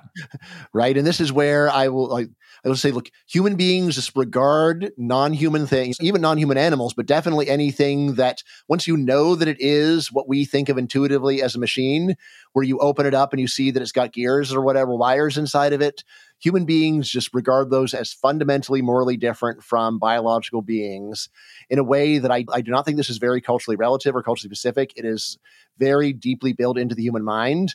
I mean, I've been arguing this with Robin Hanson for quite a while, and I say, look, look at like every single sci-fi show where there's a robot, and and then people care about it, and then you open it up, and they go, oh, it's just a robot. In that case, I don't care anymore. And Robin is very insistent. It won't be that way. It won't be that way. And it's like, this makes sense to everybody else, Robin. Like, like, like, in, ter- in, terms of having their own goals, this is where I'll say, well, does it count as having your own goal if someone can go and give you a goal and they can change it again if they want to, but sometimes they just let you go around having that goal? What, what about, let, let's say that they have their own goals to the same extent that humans do, which is that they're influenced by other people. They can be kind of partially instructed, but, but also they're not, not completely. Yes, but it's not capable for some for whoever designed them or built them to go and edit the and, and re-edit them and then turn them back to the way they want. Um, well, in in practice, they are operating in the world, going off and doing things, and not being closely monitored at that level. Yeah. Yes, but but but for but you know, if someone is unhappy with their performance, they can then go and re-edit. But potentially, the you know, the same way that you could kind of uh, you know pick up a criminal and try to uh, put put them in prison. Yeah, but but not in the same way that you could go and say change the preferences on your on a computer. Right. Yeah, so so I'll put that at really low. I think that under one percent, that because I'll just say people don't want to design things like that. They want to design things that they can control to make them do what they want. It's not like reprogramming a criminal. It is you know, like it's like a computer where the computer's malfunctioning enough, you just shut it off. I don't like what it's doing you know, I mean, basically this just comes down to they're going to be built by humans for human purposes. Humans don't want it to be able to be like that. They might go and want to have it, you know, give it the illusion of that. Like it might be that, like in a video game, you program the computer to try to beat you because it's more fun if the computer's trying to win. But it doesn't mean that it's not you're not capable of going in and or at least the programmer can't go and edit the settings, so it just renders to you unless you crush it. The th- closest thing to this that I did a lot was I played an enormous amount of the game Civilization 2. And in there, you could go and create scenarios where you could go and edit the preferences of the AI and uh, and do and control it in a lot of other ways. Or you could even go and just force its hand and make it do things if you wanted to do it. And this is one thing where this is really almost the opposite of a criminal. This is, in fact, you have absolute control, even though it is not fun to absolutely control it most of the time because then it's not a game anymore. Yeah. Okay. So, so you think this is this is really unlikely? Hypothetically, if you if you, uh, you know, someone came back from the future and said, yes, by 2060 there are machines that act autonomously in the same way that say you know an employee acts autonomously of, of, of their boss. Absolutely. In that case, would you be more worried about how things might play out? Hmm. Let's see. I mean, of course, you know, I don't want to block the hypothetical, but my reaction is I just don't believe you. I don't. I don't believe you're a time traveler. I see. Right, right, okay. But second of all, even if you are a time, if you if like you convince me you're a time traveler, then my mind gets very open. Because like, if you can do time travel, Jesus Christ, you could do like what couldn't you do if you could do time travel? Right. If it just somehow we we know that they you know that that it will be so. I yeah, I would say that I would get at least you know, moderately more worried. Then it would come down to well, even there, it's like well, someone designed them to go and be a certain way, uh, and then but you know after they're designed, then they sort of lose control over them. And you know, and, and and then my next question is like, there's there, there's no kill switch. There's no way to just shut them off if you don't like what they're doing. And you say, no, no, there's not that. Somehow they somehow they figured out a way to shut that off. Then I guess I would be I mean, I, I, would not, I would, I would not be losing sleep, but it definitely would go and multiply my worry quite a bit, just because I would be saying, well, what exactly are their goals then? Yeah. Okay. Here's another one. Do you think that by 2035, we'll have AI systems that, if they were instructed to, would be capable of hacking onto computer servers in many different places in the world, copying themselves onto those computer servers, and usually remaining undetected for months while in some kind of hibernation mode, but able to reactivate themselves if the situation called for it? I would say that if nothing else changes, yes. But at the same time, if you have that technology, it's going to also be capable of doing antivirus stuff. So the idea that I should be more worried in that world than the world of today, I it's not at all clear to me. It's like, well, which thing becomes, which basically, you know, which function is going to improve at a faster rate? and I don't have any strong intuition for about that. So I wouldn't. Well, yeah, it's definitely not something that would worry me. I would say, well, like basically, it's an arms race, and maybe things will be better than they are rather than worse. You might just say, well, anytime there's greater uncertainty, there's a greater chance of something going really wrong, and I'll say, okay, I guess that's true, but at the same time. We, we just have pre-existing risk of viruses, so it's like hmm, maybe I should be worried about those. Yeah. Okay. So so let's say I, I, agree with what you're saying that it's, it's, a question of like offense versus defense, and we're not sure which one is going to be dominant at, at, at, different periods of time. Let's say that you just somehow knew that you know for some significant period of time, a decade, say, offense on this would be would be dominant, and it's kind of would be possible to do this. Uh, would that make you more more anxious about how things would play out? Yeah, because we gotten so dependent on computers. So if you actually were able to get a big disparity then you could go and you know hack the world or try doing ransomware for the world or whatever. And yeah, it's like it's a big deal. So, and it would be facile to say, well, we'll just go back to the world of 1990 because yeah, because we don't have the things. Yeah, we we've really integrated our society with this technology, so there's going to be a harsh transition period of starvation, probably. Okay, here's a different one. Do you think that by 2060, we'll have the necessary AI models and computer hardware to run the equivalent of the mental work of 10 billion smart human adults, you know, are working working hard at their jobs? Hmm.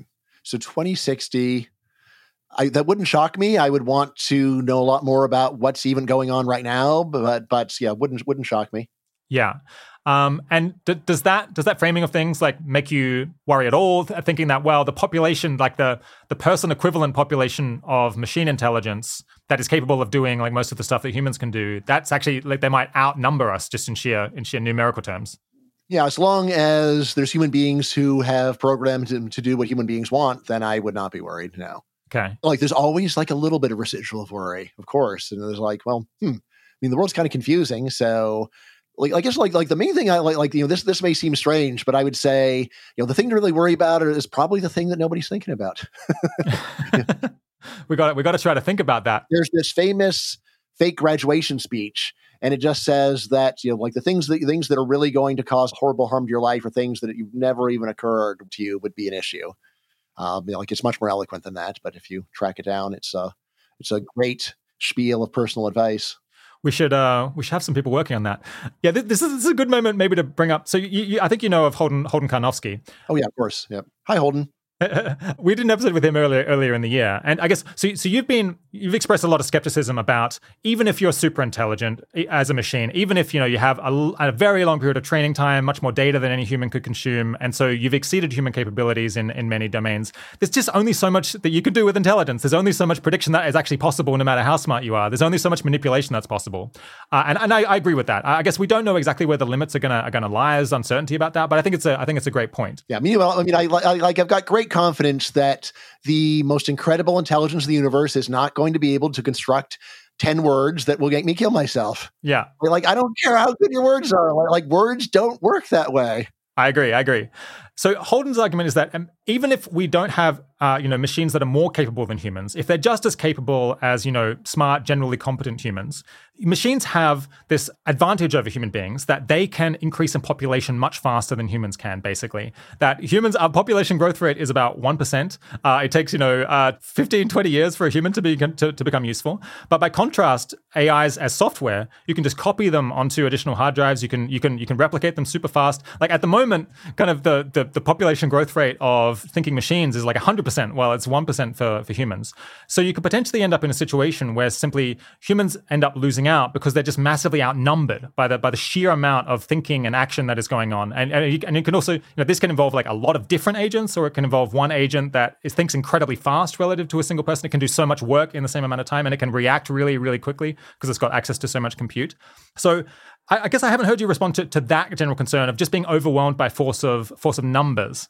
Um, do, do, does that does that give you any any worry about how things might play out? Yeah, no. As as long as we are sticking with the program by humans to serve human ends, then I'm not worried at all. Yeah, you know, I mean, I'm already greatly outnumbered by machines. And like, and, and, and why am I not worried? Well, like all the ones that I'm interacting with were designed by human beings to go and help me and do what I want. There are, of course, some other scary machines that some hostile humans have, like you've got the Russian nuclear arsenal. But there, I'm not worried about the weapons. I'm worried about the people. Of course, you say, well, it's kind of an interaction of the two. Like, yes, that it is an interaction of the two, but still, the fundamental issue is, do they want to go and use what they've got to go and kill me? It's not that there's so many of them that it's going to kind of take control of the situation. That does not make much sense to me. Again, unless, of course, you think about them having this literal true autonomy, not fake autonomy where you say, "Hey, give me, you know, give me a challenge in a game," but rather the autonomy where, like, you uh, you have just lost the edit capabilities to go and change what it's going to do.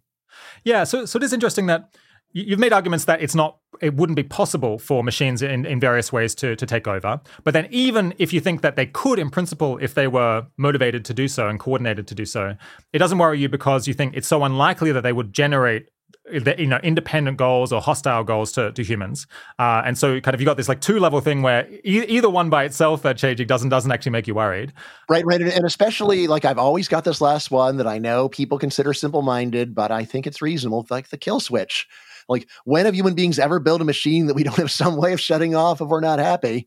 Uh, you know, it's like, well, we don't have a way of shutting off. You know, like Americans don't have a way of shutting off a Russian incoming nuclear weapon. All right, fine, we don't have that, but somebody over there has has, has that capability. You, know, you can't reverse it one second before it lands.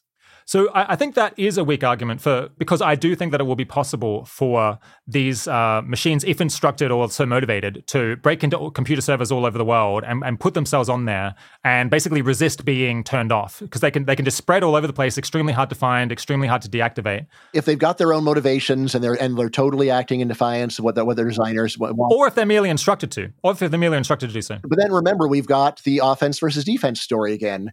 We've got which is going to go faster, our ability to go and, and, and use AI to prevent this from happening, or ability to go of AI to go and do it. So, so I agree. It, like, I think it's unclear whether that will be possible, but I think it's like one in two, maybe one in three, likely that there'll be. I mean, I think this is one of the things that people really need to work on, and it is one thing that people are shouting about is to say this is one way that things could get out of control, like not necessarily by misalignment, merely by uh, being given harmful instructions.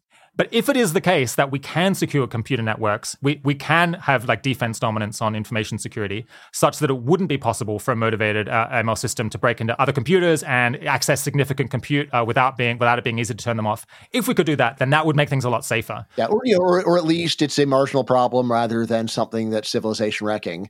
You know, like you know, like you, no matter how def- good defense is, there's going to be bugs, and you can see something going and getting through. But the question is, is it where as soon as you have one breach, that's the end of the whole your whole society, and that seems like a I can imagine that scenario, but that's the kind of thing where I go back to base rates and just say, when in all of human history has it really worked that way? That one little mistake brings the entire system crashing down. Let's let's talk about base rates now. So let, let, me give you a reason to think that kind of AI technology might radically change the world is actually kind of more consistent with, with the common sense outside view than, than you might think. So actually before that uh, you know in 1800 imagine that someone had tried to offer a prediction of what the world in 2023 would look like. And then they described the world just as it looks today you know including it's common to fly around the world we've got instant communication with anyone driven by these satellites that travel at 7000 miles per hour you can receive movies uh, into your hand through the air what's a movie if it's 1800 that's the right. it's a play it's a play yeah um, we've got quantum computers uh, we've got the james webb space telescope on the other side of the moon taking us photos of the beginning of the universe. Uh, we've got automatons that do a lot of work, like washing machines and dishwashers and, and, and robot factory workers. Do, you think that in an 1800 Bryan Caplan would have said that most of those things were silly and unlikely because they were kind of they were excited, fanciful ideas that kind of grabbed the human mind, and but but that we should bet on the world being boring and fewer things changing than that? It's really hard to give uh, to give an honest answer, but ultimately I think no, because I would start by saying, well, these actually seem this is the year 1800, so we've got some primitive steam engines, I believe, already at that time, and so I know there's birds, right? so like a, a lot of these things seem like they are like the, the you know the, the, natural progression of, of the technology. I mean, like the things that would have really surprised me if they were say things like all human beings get along in the future. It's like what? Like all, human beings get along in the future. If they had said like you know war will go down in frequency by ninety percent, that's where I'm like oh that's much more believable. Let's see. In terms of you know, so and you know, this actually a lot of my heuristic would be like how many of these things are on the list of mythological magic that uh, human beings have been dreaming about for a long time, and I think I would go through and say, huh, the match doesn't seem to be that close. Right? There's flying the flying is one where human beings have been uh, mythologizing about flying for a long time, and so I'd say hmm, people really want to believe in that. But on the other hand, there's there's like sending information invisibly through the air. There's like autonom- automatons uh, that do stuff. Yes, so, so sending information invisibility through the air is not really something that actually human beings thought about. From uh, I don't know, hard to me remember any stories of mythology. Things people think about are so like super strength, of course, flight, invisibility, immortality, like regeneration Regeneration's a big one. Like you get a wound and then the wound instantly heals. So I would say that these things, while marvelous, they're not the standard things that people have been dreaming about for a long time. So that would make me more think of this isn't just some very culturally specific thing. This is actually so you know, so, you know, this is the way that I would think technology would develop, which is it's not just we fulfill the dreams of people from 2,000 years ago. It's that we find there's some new things that we just didn't even think were possible, and then we do them.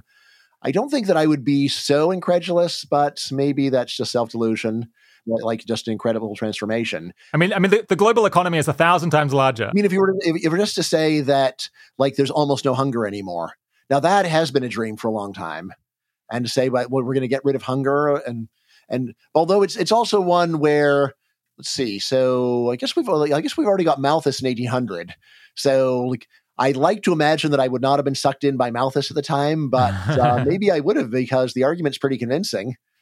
Okay, so the point I want to make is that there's a sense in which it's safe to bet on the world being boring, but I think over over a longer term, uh, one also has to be open to radical transformation because that's what we've seen multiple times in the in the past. We've just seen the, the order of things like even before humans, like radically overturned by by evolution, for example. Yeah, I mean, I'd also say that from 1800, hearing about the world of 2023, the thing that really would which totally makes sense is all the technologies are designed to serve men by men for men and so I'd say that's not so that's not so weird. And then someone would, would say, now many of these have been used for evil purposes, and I'm like, gee, well, that's not no surprise at all. Of course, yeah. You know, and honestly, like even in 1945, if you were to imagine someone saying, "This is what our technology has brought us," death. It's like, all right, you like you got a pretty good point, man. yeah, you know, you, you couldn't have had the Holocaust w- without modern technology. Yeah. So Here's another reference class that I think suggests that we could see more radical change in, in coming decades than what, than what we've seen in, in the past. And I think you might be familiar with this from, from talking with, with Robin Hanson. But basically, if you zoom out from kind of our lifetimes or e- even, even the last hundred years, then what you see is a series of different kind of eras, each one where economic growth and technological advancement is substantially faster than the previous one, and each one is shorter than the previous one uh, before you get to the next stage. So you have like the, the pre-human era, like very slow, very slow improvement and very long lasting. Then you have human hunter gatherers where they were increasing population very, very like slowly, but but but faster than faster than life was going before, and and it's also very long, about a million years. Then you've got the farming era, 10,000 years or so, growth rates are like 10 times what they were before. Then you've got the industrial era, growth rates are about 10 times again. And also, at least until now, it's only lasted maybe uh, a few percent as, as long from that very zoomed out point of view, I think it would not be that surprising to say, and then there'll be a future stage where economic growth is ten times higher again, uh, and we could get to that, you know, plausibly within the w- within the next century. How would that happen? You know, you could you could think about you could speculate about various different options, but of course, having an industrial revolution for thought, for uh, you know, uh, for analysis of ideas seems like a very natural one how would you get much faster kind of effective population growth rate or a much or like a big increase in the effective labor input into the economy? Of course having people on machines that you can manufacture en masse seems seems very natural. So i think that's one that's one one outside view argument that makes me less skeptical of the idea that well actually maybe we could see substantially faster changes in future than what uh, you know i'm familiar with in my lifetime so far. Yeah, what do you think of that kind of outside view projection? A lot of this hinges upon considering that we're still in the industrial era uh, industrial era rather and I would say that that's odd because it seems like we've been in this information era for 30 years. Basically, if you say that we're still in this era and, and there's next one's coming, but in terms of the transformation of society from the information age, it seems like we've already had enormous changes. So maybe you're a little bit too young, but you like you kind of remember a little bit of the world before the internet. Yeah, I remember pre-internet a little bit. I remember really well, and if I were be able to go back to my teenage self and, and describe it, I, I, would have just been stunned at the transformation and how much difference technology has made. And yet we don't see much of this in economic growth rates. Now, I am someone that has been arguing that growth has been understated, but it's not understated by a factor of 10. I think that it's, you know, so I'm, I'm very on board with the idea that true economic growth has been a percentage point greater than measured for say 40 or even 50 years. And when you compound that, then things are actually understated by maybe a factor of two. So I'd say that. The other one is I would just say that basing your prediction on like four inductions is pretty crazy. It is a lot like the Kondratiev wave theory of, uh, of the economy, which uh, has kind of died out, but you know, there was a Russian economist who named Kondratiev who basically came up with like the 70 year wave cycle based upon like three observations. And you know, there are people who say it's all true, but it just seems pretty pretty wacko to me. See, for something like this, I would. It's like a very tiny amount of evidence, but I wouldn't go and put much weight on it as it's happened. We we've seen three speed ups, a fourth one is coming. Um, and again, I reference Pythagoras specifically because it is sort of a math mysticism. Okay, so so let's take uh, the, the, first argument first. So, so, that is to say, isn't it a bit surprising that we've kind of already begun with information technology, and yet it doesn't seem like that's led to an increase in economic growth? I guess this, this outside view would just say at some point we'll come up with some sort of technology that would allow us to, to to boost economic growth a lot, and it could just be that you know the ones that we've had so far they just haven't had that much punch because they don't effectively increase the population of labor going into the economy that much. They kind of augment humans, but it's all really bottlenecked on on humans very much. But at the point where we can get machines that do most or all of the things that humans do, then we can just get a massive increase in labor because it won't be bottlenecked by humans because, or it never need be bottlenecked by humans because humans are not actually necessary for any uh, any specific task. So we've like fully automated kind of the, the things that the human mind can do. But I think like, even setting that aside, even if it's, it's maybe a bit surprising that computers haven't led to more of a speed up, I just don't think that that would convince me that there is no technology coming that could lead to a significant speed up. Even if it's not AI, it could be something else, right? Right. So, I mean, as soon as you start phrasing it in terms of none, you know, there's no technology that could, that's where I'll say, okay, you're right. Because we have added on enough grammatical modifiers to get to the level of tautology pretty much. Well, like if you just say, well, imagine a technology where human beings are no longer a bottleneck at all, then couldn't we easily get massive growth? And I'll say, okay, yeah, because you basically have removed the key factor that, that slows things down. But the question is, could you ever really remove human beings as a bottleneck? This is where I'll just say I could is again like it's a strong word, but do I see human beings being removed as a bottleneck by 2035 or 2060? I'll say no. Even at minimum, there is the bottleneck of humans controlling the legal system and just preventing technologies from being used. Because look, there's so many ways that human beings bottleneck things. And you know, while we're on base rates, there is the question like why is it that it takes so long even for general purpose technologies to really catch on and really start living up to their potential it seemed like it took electricity about 30 years before it really started living up to its potential. So I believe the first phone call was placed in 1873. When is the first transatlantic phone call placed? True, a true phone call where you pick up a phone and call somebody. Uh, the 50s, right? Yeah. So it's 80 years between those two things, which boggles my mind. And like, how did Roosevelt talk to Churchill? And the answer was that they had a radio relay station in Newfoundland.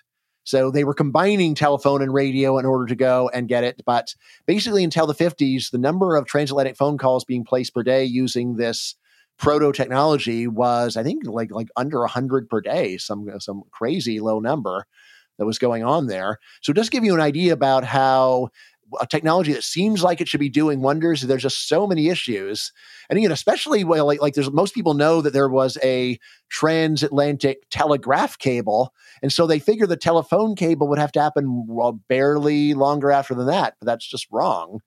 Right now, as to what's going on I'm tempted to get Shakespearean and say, you know, human beings, we are this crooked timber. I don't think that's Shakespeare, but you know, like human beings, like like in all of our flaws and all our complexity, any t- like we are so intertwined with our technology to go and unravel us from it is nigh impossible.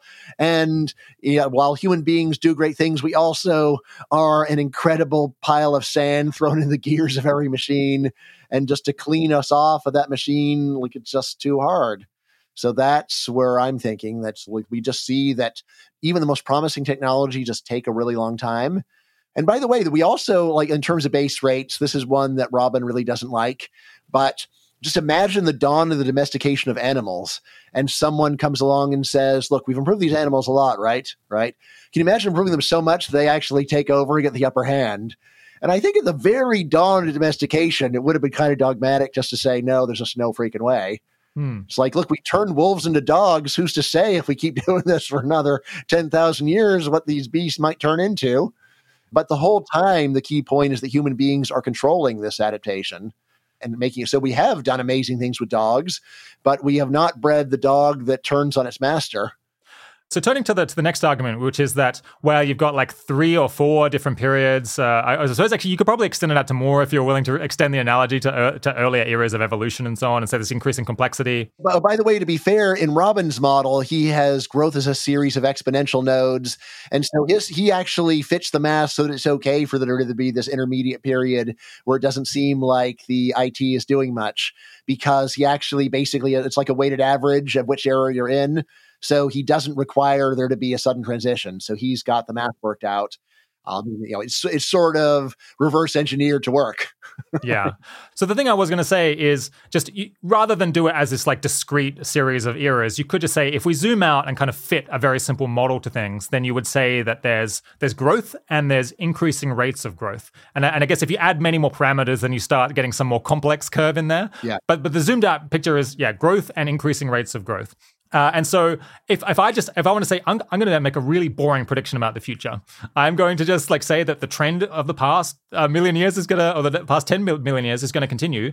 I would say in the future there'll be growth and there'll be an increasing rate of growth, uh, like it, if, if you zoom out sufficiently. And so I think of that as the boring prediction in a way, the, the very straightforward base rate prediction, and that leads me to think that the, that the world in 100 years or 200 years time, there's a good probability that it will look like radically different, uh, and it will be like quite shocking to me. Right. Hmm. I mean, what's the what's the best way of thinking about that? I mean, one, I would just say that it seems like in the cutting edge countries of the world, we really have bumped into the opposite problem where it seems to be getting harder and harder to get any good new idea. I'm going to go and blame government for some of it, definitely, but still, there's some very good stuff from Charles Jones, just showing it seems like the number of minds that you need working on a problem to get anywhere appears to have multiplied by like a factor of 10 over time. And he's just got a story of low hanging fruit. It's just getting harder and harder to go and find great new things. Now, if you say, well, that's sort of like a short run thing and eventually we'll sort of break through and then there'll be a new area of low hanging fruit, maybe. But, like, for example, it would not be surprising to me if a thousand years from now we haven't figured out anything better than nuclear power for energy. It's an incredible technology. When you describe it, it's like, my God, like you could go and like power a city with a baseball's worth of, of, of fuel and it hasn't taken over the world. It's like, yeah, that's where the uh, broken timber of humanity comes in, where we can discover a true sci fi technology and yet we don't really make use of it. So, you know, like this is where Tyler often says, you know, Bryan, you claim to be so optimistic, but really you're very pessimistic. What I'll say is, look, I'm optimistic that something good's going to happen, but I'm not optimistic about any particular good thing happening because like like there's just so many good things we can imagine and yet to go and put your hope in any one of them to me seems mistaken. You've got to just say, look, there's just thousands of things where good things can happen and it'll be great if we go and realize 10 of them. Yeah. And that's what I think actually has historically happened. Like there's a lot of things we haven't really improved at very much. I mean, most obviously, we haven't even gotten that much better at making people happy, actually there's still a lot of people who have all the benefits of modern technology and they're still suicidal. And it's like, uh, and like including all of your uh, alleged antidepressants, which don't seem to actually work that well for a ton of people. Yeah, so it seems like on, on R&D, it seems like broadly speaking, you get logarithmic returns to, to throwing additional people at, at problems. Although I guess you do get a thing where sometimes new questions or new fields come up and then you get kind of rapid progress within those until, until things start leveling off again. I, I think that that is a useful reference class to have in mind that you could say, well, actually over the last 50 years, things look a bit weak. Like we're not really seeing um, big increases in growth. Yeah, well, there's an acceleration in global growth, but it's so easy to explain that as catch-up growth where backwards countries are just borrowing ideas that are totally solid. Right, right. Right. Yeah. I mean, I think you can significantly explain this by the fact that we failed to take all of these surplus resources that we are making and turn them into more people, basically. So, in fact, like population was a was a past driver of, of growth and increases in inputs into R and D, and that's that's really gone away uh, in, in recent times. Although the total number of minds that are in R and D has skyrocketed, there is the question of is a PhD today the same as a PhD from 100 years ago? It's like, yeah, a no. yeah. PhDs from 100 years ago were pretty awesome, uh, at least in real subjects, uh, whereas now PhDs can often be quite mediocre. Yeah. So, the, so the number of smart people uh, and educated people in, in the world uh, working on that kind of stuff has definitely gone up since 1950, but it was increasing at a much bigger proportional rate before 1950, um, as when, when, when birth rates were much higher. Okay, so, so, setting setting that aside for a minute because we'll have, have, to have to move on before too long. But another another um, angle I wanted to bring to you is you know it's possible that when we invented and broadly disseminated the printing press, that kind of the resulting upheaval in ideas and culture caused the European wars of religion. That then yeah, in fact, I think that's almost certain. yeah, exactly, more or less. Yes, um, printing press caused the wars of religion. I, like like seems really solid to me. It's a really solid claim, yeah. Uh, I mean, some some people have suggested that uh, radio was significant in allowing you know Soviet communism to exist and allowing it make it possible to brainwash people with with particular ideas in a way that previously would have seemed impractical. So similar idea. Now, it seems like if we had some sort of war like that, uh, like period of instability like that today, the probability of it leading to a nuclear exchange that kills most people would have to be substantial. You know, more than ten percent. Yeah, what do you think is the chance that all AI technologies taken together prompt a cultural up- upheaval as significant as did the printing press? Hmm. Here again, if we say we're like like uh, if we're adding on to what the internet did, so I'd say the internet has already created enormous upheavals and ones that are quite uh, quite unanticipated and definitely not by me. But I don't remember anyone saying most of the stuff that we now see in front of us. I mean, and then the question is like, like how much more will AI do? Really, I mean, I tend to think that you know, again, like like as long as you're focused on human beings are the ones that really call the shots. We don't give actual autonomy to machines. Right? As long as we're doing that, then I don't think the marginal upheaval from AI is going to be very much in terms of telling an AI come up with an argument that will make right wingers super angry today. whether they'll be that much better at, at creating such arguments than regular humans are, I mean, like I don't know. I guess I can imagine it. I mean, I just I mean I think this is one where you would have seen it already actually. Like I, I, can't think of any time that ai has been used right now to come up with a argument that really gets the other side uh, super angry or even one that says you know one that will totally motivate my side. Like yeah i really want to have protests in the street tomorrow. What do i tell my people ai and the ai will say Right, you know, you got to use fewer verbs. you know, like like it seems like we would have seen it. I mean, like I again, I, I wouldn't say be shocked by saying that we could get double the upheaval of the internet. To say it would be you know massive. Um, I mean, I mean, I think that there's always just some tail risk of massive upheavals without any change in technology too. In terms of like of, of multiplying it, that's you know, I, I just don't think it's too much. Yeah. Let's let's say that you yeah, somehow you did know that it was going to turn out that AI technologies in aggregate did uh, cause an upheaval that was more the size of the printing press, which I guess would say is like probably a couple of times larger than the internet. In that case, would you feel more more more worried about how the future might go? So I would still fall back on this idea that rich people just love life too much to die for much of anything. So I'm on board with Steve Pinker's Enlightenment Now story of, of the pacification of the world. I've got a micro story where when life is cheap, it's just much easier to get people to risk their lives. When people have it good, then they are cowardly. I've got a whole story about the main reason for the world wars is that it does take a generation or so for rich people to get a new mindset. So basically, you have this brief intermediate period when they've got the technology of the modern world without the ethos of the modern world. And that's what I think explains the world wars. Uh, this also is a big part of the reason why I'm really hoping for rapid growth in the third world so they can quickly get through this last remaining period where they've got modern technology but pre modern value of life. So I think once we can get almost everywhere in the world rich, then almost no one will be ready to die for much of anything. And then we'll be about as safe as we can get. Always remembering, though, this crooked timber of humanity, and someone could go and do a launch for reasons that don't make much sense to us, but they do it anyway and they just blow up their civilization. I'm not a big fan of mad as an absolute theory of there'll just never be a nuclear war because I know how World War One started. And it's like, you idiots. we have three cousins on three thrones of Europe. And all right, so only two of them actually have much power, but still they go and they they blow up their world. And for what?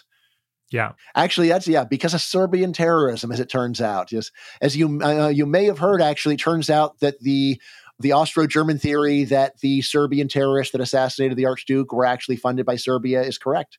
So they were, it, it was state sponsored terrorism. The Black Hands were not acting on their own. And once we see this, it's like, hey, like that list of ultimatum, the, the, the ultimatums that the, that were given to Serbia. Hmm. right? Yeah, they should have just agreed to everything and avoided World War One. Jerks.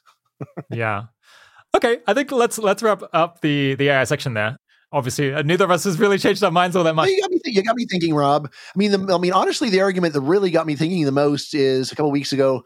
Robin said, "Look, like you know, human beings are not just going to let themselves be replaced by machines." And he said, "What about like a million years from now?" I'm like, Jesus, a million years. like, like, like, to go and say what the world will be like in a million years, like you got to be real cocky to go and talk about that. Hmm and I say, all right, yeah, like in a million years, Lord only knows what's going to be going on. Yeah. I mean, I think that there will be competitive pressures that encourage companies and governments and countries, like in as much as AI models acting with greater autonomy are more productive. They can make more money, they can make decisions faster. There are competitive pressures that will drive people to delegate more and more influence and more and more decision making to AIs just because it'll be way more profitable. There's autonomy and there's pseudo autonomy. And I think you can get almost all the benefits of autonomy with pseudo autonomy. Yeah. So then the question becomes um, I guess, yeah. Will you have people giving uh, very bad instructions to, to to model, or like very harmful instructions to models that are really powerful? And then there's always this question of misalignment, which which I've kind of bracketed today because that gets into like tricky technical issues where I feel you know someone for, who works on technical ML would be better to, to talk to you about that. Um, it, it's maybe the most slippery to do in words. But yeah, either way, I, have listened to a lot of stuff uh, that you've talked said about AI, and I feel like I actually understand uh, your, your your views better. I have a better sense of your model now after that. So I think that was uh, that was useful. All right. Pushing on, yeah, your most recent book is a collection of essays about politics and political irrationality titled Voters as Mad Scientists. What do you think is something important to understand about politics that the audience of this show, or maybe me, yeah, even in particular, I'm most likely to be getting wrong? Hmm. Yeah, good question. Let's see. So, I mean, like, you've got a great audience, got a great audience out there. I mean, I think probably a lot of it is saying, well, sure, people are rational sometimes, but the system basically works. And I think that this is mostly based upon status quo bias and just being very accepting of the world as it is rather than having actual EA standards that are external to it where you are really doing an actual honest to goodness evaluation. So I was just doing a debate on capitalism and socialism, and what was striking is the other guy, you know, very reasonable philosophy professor Scott Sehon, and whenever I talked about big bad things the governments do, he would say, sure, governments make some mistakes. And I say, look, I'm not saying they make some mistakes. I'm saying the main things they do are terrible. It's a very different point. So he was basically a huge fan of Sweden. It's to him, it's basically the best country that's ever existed, at least darn close. And, and I said, right, well, your beloved country, Sweden, guess what? In the 60s, 70s, 80s, they did an incredibly fast switch nuclear power. They were on track to be getting relying upon nuclear power almost entirely. And then, based upon the Three Mile Island accident in Fukushima, they moved very rapidly in the opposite direction. He's like, well, like even the Swedes, like, I'm not saying they made a mistake. I'm saying they had in a fantastic uh, system and they just went and trashed it. And this is democracy. It's not just a, some isolated mistakes. It's having something that is a great idea and either refusing it or really Sweden did better than other countries because they first went with the, with the great idea, but then they even more inexcusably halted the great idea and reversed it and tried to go and decommission all their nuclear plants. Yeah. That actually looks like they won't go quite that far, but still. So that's the way that I would think about understanding voter rationality is not just on the margins. It's not just a few random things. It's basic functions of government, things that everybody, almost everyone just takes for granted. Like another one, this one is great for EAs. Right, almost every country, I think really every rich country, spends considerably more on universal redistribution than on means tested redistribution. Hmm. From an EA perspective, this is just insanity like, just imagine what EAs would say about a billionaire who says, I have $8 billion to give away. Here's my plan $1 to each person on earth. and it's like, all right, there are worse things you could do, like you give $8 billion to a terrorist group or something, but it's about as dumb of a helpful thing as you could do. It's like target your resources to where they do the most good. And yet, almost uh, every government, every first world government anyway, they spend a lot more on universal redistribution where the, the intellectual case is pretty simple. It comes down to why take money from everyone to give to everyone? Why not instead focus on the biggest problems and just say most people just don't need help and can take care of themselves? And then the the, the defenses of this, even for social scientists, are so pathetic. it's pathetic just in the sense of they hardly even exist. If you just go to Google Scholar and try to find all the defenses, of the way that that first world governments spend trillions of dollars every year, you've got like 20 articles. Like, and that's it. It's like 20 articles to justify spending trillions of dollars every year. Like, you know, like, and what are the defenses? Well, there's one of the only way to redistribute is to do it universally because otherwise people are vote too selfishly and you have to basically trick them into thinking that they're benefiting, even though, of course, on net they are not, which is an awfully specific theory of human error. okay, I think let, let's let, us just, let's just pause them back up for a second because I think there'll be lots of people in the audience who, while while very sharp, uh, are not aware of your your, your broad take on like how on, on voter behavior and, and where they go wrong. So yeah, can you lay out the key simple argument for rational irrationality on the part of voters that you lay out in the myth of the rational voter? Yeah, very good. It comes down to this. Imagine that you go to the grocery store and you just start throwing objects in at random and buy them. All right, what happens? Well, you waste a pile of your own money on a bunch of stuff you don't actually want right? Or imagine even more strongly, what if you just go in there and you just buy a bunch of stuff that you're supposed to want? So you go just go and put in a whole bunch of rice cakes or whatever whatever whatever stuff is allegedly uh, super healthy and then you buy it and what's happened yeah you just have a bunch of stuff that you don't even want to eat because it sounds good but in fact it's disgusting and you can't stand it right? And yet, and when you make decisions on, on this basis, you are the one that suffers. It is your money that is wasted, which doesn't mean that no one will ever do it. We've all per- made purchases that afterwards were like, man, that was kind of dumb. Why did I buy that thing? And yet, it is quite abnormal for you to go fill your cart with a bunch of total junk that you don't even want, and then get home and say, why did this happen to me? On the other hand, if you go and vote randomly, or go and vote for a bunch of stuff that just sounds good, even though it doesn't work very well in practice, what happens to you? And the answer is the same thing that would have happened to you if you were the most diligent, thoughtful voter in the world and voted on that basis, because you're just one person. You're just one person out of millions or tens of millions or even 100 million voters. So effectively, you have no influence on the outcome which means that you really can safely go and vote randomly, or you could very safely go and vote for what sounds good rather than what actually works well. Right. Now, many people say, well, why would I vote randomly? Yeah, probably it's going to be more of you'll vote emotionally. You'll vote based upon what sounds good. You'll vote based upon ideology. Uh, if you were to go and say, I'm going to go and figure out what job to do based on philosophy, it's like, yeah, your philosophy is not going to be very helpful for figuring out these questions. Uh, but if you're going, going to go and vote based on a philosophy, that's actually quite normal, right? Uh, for people to go and and do it in that way. Uh, now, I'm actually, we're in the middle of a new book where I think that I really am taking the argument from the myth of the rational voter. I'm giving it a lot more psychological structure. And I think that I'm really happy with, with how it's coming out. And this is where I build very heavily on the idea of social desirability bias. Uh, it's basically very simple. It's a common sense idea with a fancy name. It just says when the truth is ugly, people lie. And when the lies become ubiquitous enough, people often just even forget that they're lying. They lose consciousness of it because no one's ever even challenging them. And I say this is really the general theory of democracy is that what rules policy is just what sounds good, not what is good. Because everyone, or like virtually everyone, really is voting based purely upon the most superficial appearances. And even curiosity about what's what the real effects of policies are is so low.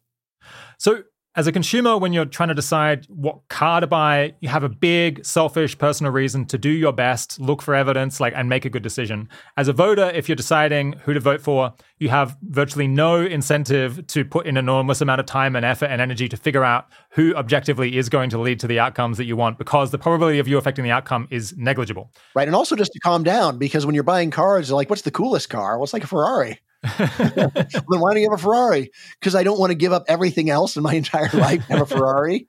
yeah. So so I think of this kind of stylized fact that voters they're not given sufficiently good incentives to do the extremely hard work of trying to figure out what's the best thing to vote for. I think of that as the key reason that democracy falls short of what we would ideally like. Is there any evidence that we can point to to say, like, yeah, yes, it's not one of these other complaints, like this is the key, this is the key thing that's driving the problems? I think the very best and most experimental evidence is just from betting. Just when you go and ask people making extravagant political claims, would you like to go and bet on that at what odds and you will just see that people's confidence suddenly plummets and often they just run away entirely from what they're saying hmm. so i think this is the very best case where we actually can in real time change people's incentives from this consequence free world of political the political discussion normally is in to one where you've got to be precise and where there's definite right and wrong answer and there's stakes in the line and then you really will see that the way that people start the, it's not just that they the way they talk changes the way they think changes. It's not the, uh, like a, like i'm not I, I, don't have telepathy but the idea that when people are really angry about, about politics that they are lying to, like just normally seems fanciful to me. If someone is saying look no one will want to ever come back to texas again if we don't change our abortion law like when they're saying that it's like they sure seem sincere and it's like well how about we go and bet on what happens to migration into Texas? Uh, I'll give you 101 odds that the po- that the, migrant population is greater than zero next year. And it's like, uh, so some of it is like, okay, fine. Okay, some people. Okay, well, that's pretty different from all. no one will come. Right. And like, how, okay, fine. I'll give you 10 to 1 odds on there being a 50% decline. And it's like, all right. And this is where I think you actually, if you just are looking their faces, you can see the telltale signs of a person finally, for the first time in their lives, facing facts, thinking about what they're really saying and whether it's actually true. So I think that is the best way of doing it. I have this long running argument with Tyler Cowen, who has lost a couple of public bets to me and also suspiciously maintains that bets don't prove a damn thing. well, we need, we, need to, we need to know the, the temporal sequencing of those, maybe to, yes, yes. to, to, to, judge. Um, yeah, it's kind of suspicious to me, but I, have stopped arguing about it because he seems to get kind of agitated about it uh, out of character. But I mean, for him, he'll just say, well, whatever your portfolio is, that shows what you believe. And I'm saying, like, like what? All right, so well, here's my portfolio. Tell me what I believe. You mean what what investments you hold? yes. Yeah, yeah. Right, and, and it's, it's, like like isn't even tr- isn't even true that Trump and Biden voters have different stocks they're holding or a different mixture anyway of what stocks they're holding. Yeah you say it's all values. There's, there's no factual disagreements, or seems like there's factual disagreements. And I would just say, look, portfolio is just a really vague description of what you think is going to happen. It's true if you own stock, it means you probably don't think the world will end in a year. But other than that, so it is this remarkable stylized fact that you could imagine a world where you know people talk a big talk about politics. They have really strong opinions. They say these kind of extravagant things, and then when you try to bet them on it, they actually they, they really believe it, uh, and and they and they actually are constantly losing money to people who are who are betting uh, betting with them on yeah, this. I mean, like I'd be so rich. yeah, exactly. but it's so but it's so fascinating that that basically never happens because as soon as you put real stakes on the table, almost everyone realizes that they don't know. uh, and like, and thank God, I suppose. Uh, I mean, this this has happened to me as well. Uh, obviously, when you get start getting into loose talk, you get passionate about things, and then someone's like, "All right, let's make a concrete prediction and a concrete bet, put money on it." You're like, uh, need to be more careful. Yeah, I mean, there's several variations. Sometimes it turns out that the person just is using words in a weird way. Like someone was predicting that if immigration continues into Europe, there'll be a civil war in 20 years. And I said, okay, so how about if like 10,000 people get killed? We'll count that. And he's like, no, no, no. The civil war is already happening because an immigrant killed someone in Toulouse last week. I'm like, okay, so basically you just use the word civil war in a totally idiosyncratic way to go and confuse people. Uh, so maybe we don't disagree then. Yeah, I think immigrants will kill people if you let them in because there's a lot of immigrants and there's a greater than zero murder rate. So, given that voters face such weak, selfish reasons to to vote really prudently and wisely, why aren't things worse? Yeah, great question. I think so. Part of it is that there is actually, in addition to issue based voting, where you vote based upon the policies that politicians favor, there's also what's generally called retrospective voting, where people go and vote just based upon is the world collapsing or not? Do we have peace? Do we have prosperity? Now, the real optimists say then we can just disregard all people's stupid policy views because all that politicians get judged on is economic performance and peace. And I say no, that's that's that's grossly over overly optimistic. Is basically the way that retrospective voting works is that if you if things get a lot worse than they were before the election, that's what you lose from. Hmm. And even there, it seems like it's mostly just a big fall in the three months before the election. Larry Bartels has some good stuff on this. And that means that, well, on the one hand, it does stay the hand of people that will just drive their civilization off the cliff. On the other hand, it means that there's still almost no political pressure for improving things in obvious ways, such as deregulating nuclear power. In fact, this is one where if there's stories in the news about there's a nuclear accident, it's the kind of thing that's likely to lead to immediate action to go and crush nuclear power, even when no one died. It's way safer than stuff that we allow that we've allowed for hundreds of years, like coal. So why is it that you are having this ridiculous reaction? And yet, a politician that wants to stay in office does not just go on the news and say, "Look, nuclear is the safest kind of energy. We've already regulated it way too much. I'm not going to go and add one more regulation on. No way, line in the sand. That's crazy. That person's going to lose, of course. Yeah. I mean, the best you can do is we'll just add on a few more token regulations, but to go and deregulate something that is unpopular where the gains would not be obvious for a really long time, that's the kind of thing where I just don't see the system has much tendency at all to go and get things right. I'll be like, like it does stay the hand of someone that wants to just lead to get immediate disaster. So in Venezuela, you do need to switch to a dictatorship after you turn, you know, if you just try, turn your country into a hellhole. But on the other hand, you know, if you're in a hellhole and people don't remember a time when you weren't, it's pretty darn hard to get out of the hellhole. It's like, look, you didn't get to be worse of a hellhole, so yeah. Um, okay, so, so the stylized thing here is that voters are biased in a big way to vote for things that sound good on a very superficial level. Yeah. Is there, is there any way that that voter tendency uh, and they kind of the, the low effort that they put into deciding how to vote can be turned towards good. Like maybe given that, the most important work in politics is to find policies that are actually truly good on the merits and then find ways of framing them that sound good and noble to someone who isn't paying that much attention.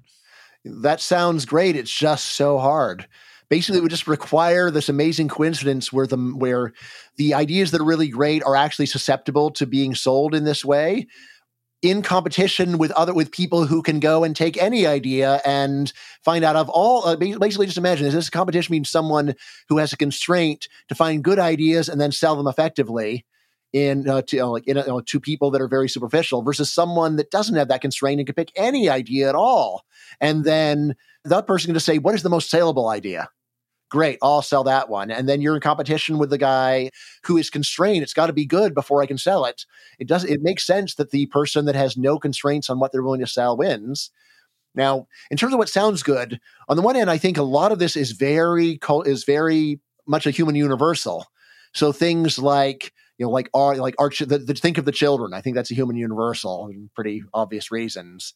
Or even things like education's wonderful, but then there are things that vary a lot, like if you are in the Middle East, going and crushing the Jews sounds good. All right. But it doesn't sound good in other countries. So, you know, th- so there are these variations. But if you, you know, if you just imagine trying to go to the Middle East and say, I'm going to figure out a way that will sound really good to them of making lasting peace with Israel. And it's like, my God, what are you going to say? It's like, uh, don't worry, Allah will punish them for all eternity. You don't want to go and interfere with that by making them suffer in this life. Yeah, good luck with that. It's not going to sell.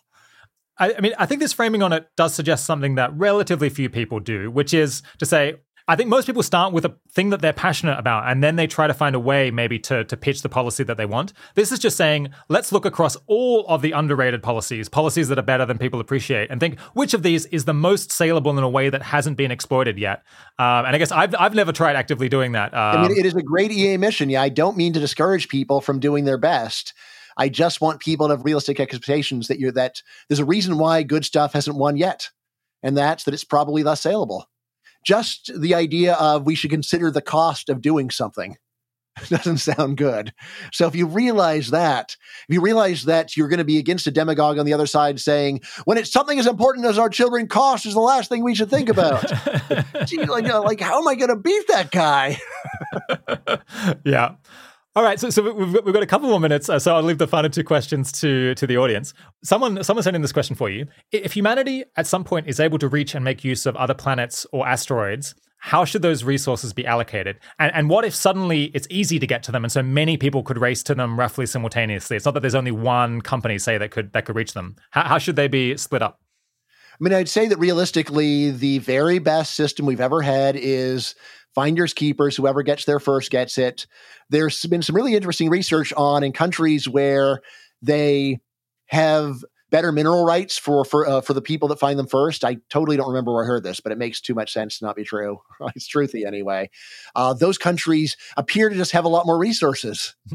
like, hmm, all right, is this a coincidence, or I think it is more of when it's finders keepers. There's just a lot more energy that goes into finding them, and you can also see this in the in archaeology. The golden age of archaeology was in the finders keepers era. Hmm. And once it was set up that whatever you find, you have to hand it over to the government of that country with basically 100% tax rate normally.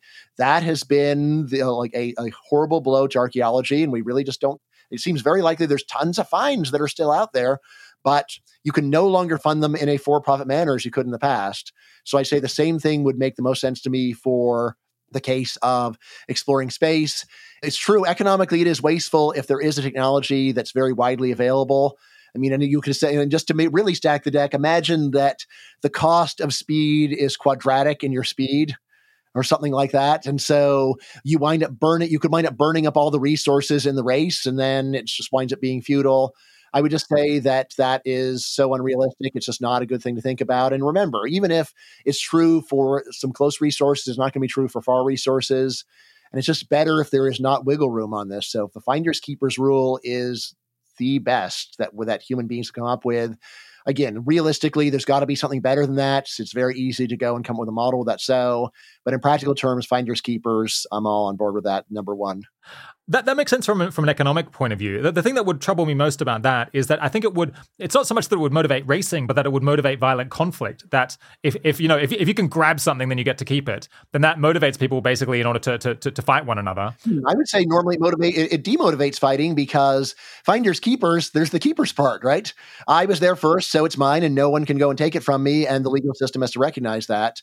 I, I guess I think, I, I don't, well, I think that what that would devolve into is people trying to forcibly displace other people in order to grab these resources. Yes. And so I think probably the, the, the safer bet would be to have some kind of divvying up of resources in proportion to people's kind of military power. That might be the thing that's least likely to generate violent conflict over it. I mean, you do see that there's kind of spoils of, of controlling government within a country, and often they are split kind of along these lines in proportion to uh, like the, the, basically the ability to do violence of different different interest groups. Hmm, well, we've got two cases where we did something pretty close to that. One is Antarctica, and the other one is space And I would say both of those show it's a bad idea. And just divvying up territory to governments based upon military prowess basically just means that you give each government a big pile of stuff they don't do anything with.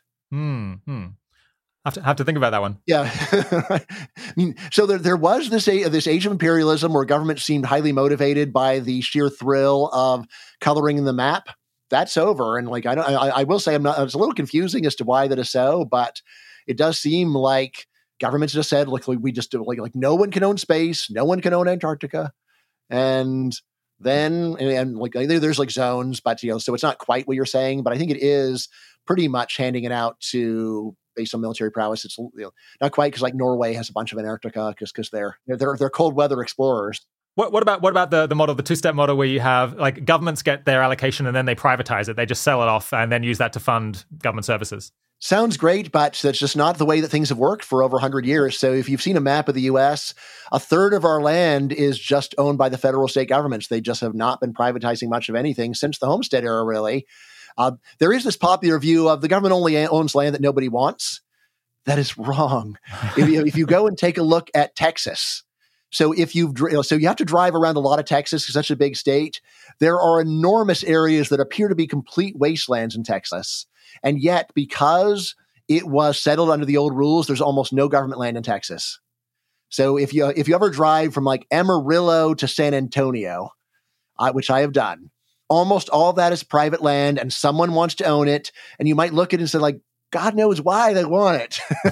but you know, they're they're like, they, they're, but then it's like there are there's always option value. Maybe it'll be useful, but they are developing it. So they're building, you know, they're building new cities there. They're building a lot of it is, is oil drilling, but like once something is owned by somebody, the amount of creativity of what could I do with this thing, which seems totally useless, turns out to be quite high. Yeah. But as long as it's owned by government, then there's not even really much reason to ask those questions. They're just like the people in charge of it, like, we just preserve it as is, useless to humanity. Okay. Um, another audience one that will make the, the final question is um, you, you homeschool all your children. I think, uh, do you have four now? Uh, only four. Only four, yeah.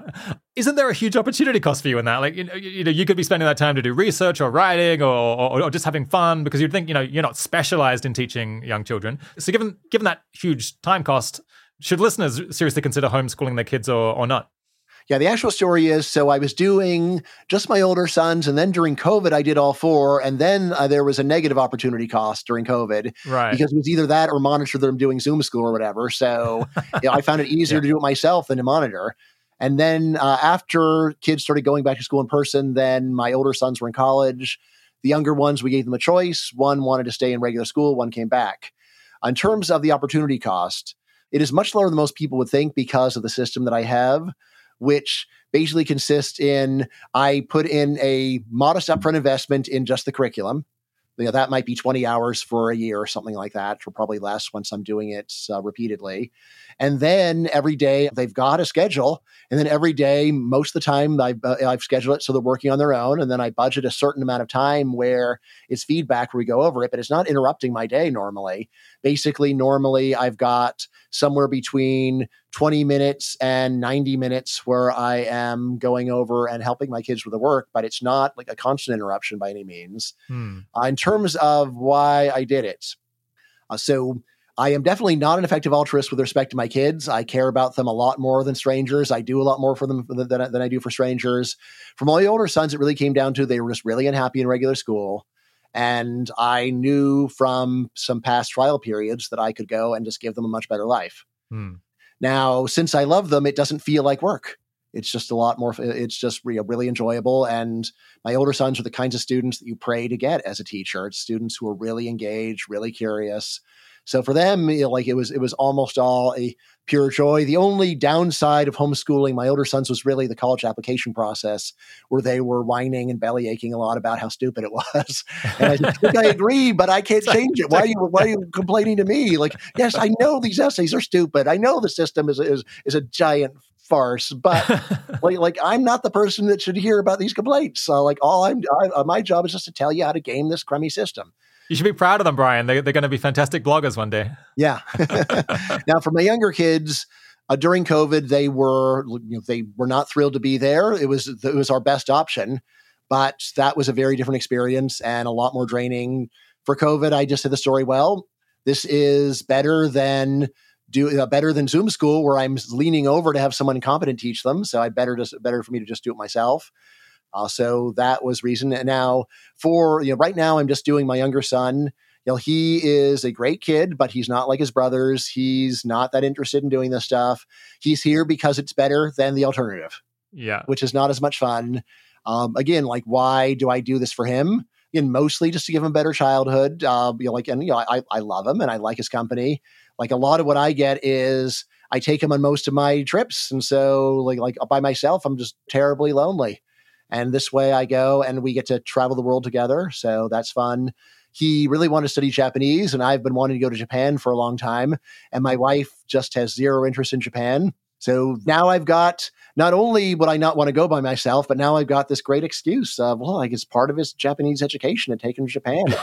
right? So I mean, I took him there almost as soon as Japan opened to foreigners. We went, and I'm taking him again in December. And actually, I'm plotting to go and take him at least once a year, every year, all through high school. So, I, which is super fun for me. And but you know, he's the one that makes it so. I've really thought of homeschooling as a junket, but uh, but I suppose when you, when you have uh, conflict within the family, it can it can potentially make sense. How, how much time do the kids save? Because like a typical school day is seven hours, right? Did, did they actually spend seven hours doing schoolwork, or do they manage to do the same in a lot less time?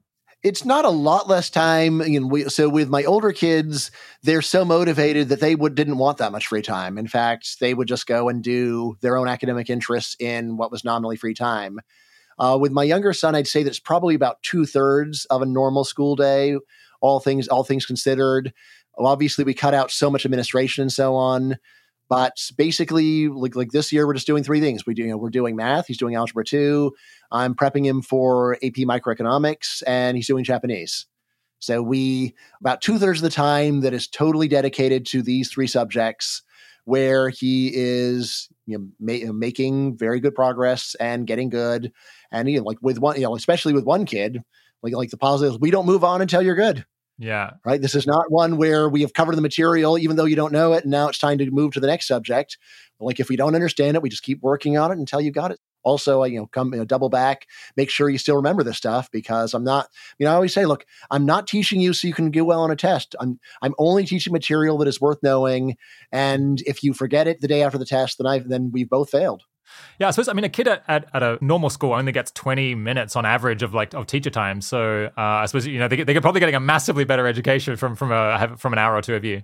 It'd be interesting to see what you know in five years' time when my when my first kid uh, hopefully is uh, of school age, how good the the large language models will be at at substituting for teachers. I mean, it seems like they're they're already quite educational, but they, they need a lot of fine tuning in order to be able to do the wider range of educational things that a teacher does. Yeah, they've got that like explain it to a second grader function uh, on on uh, on GPT.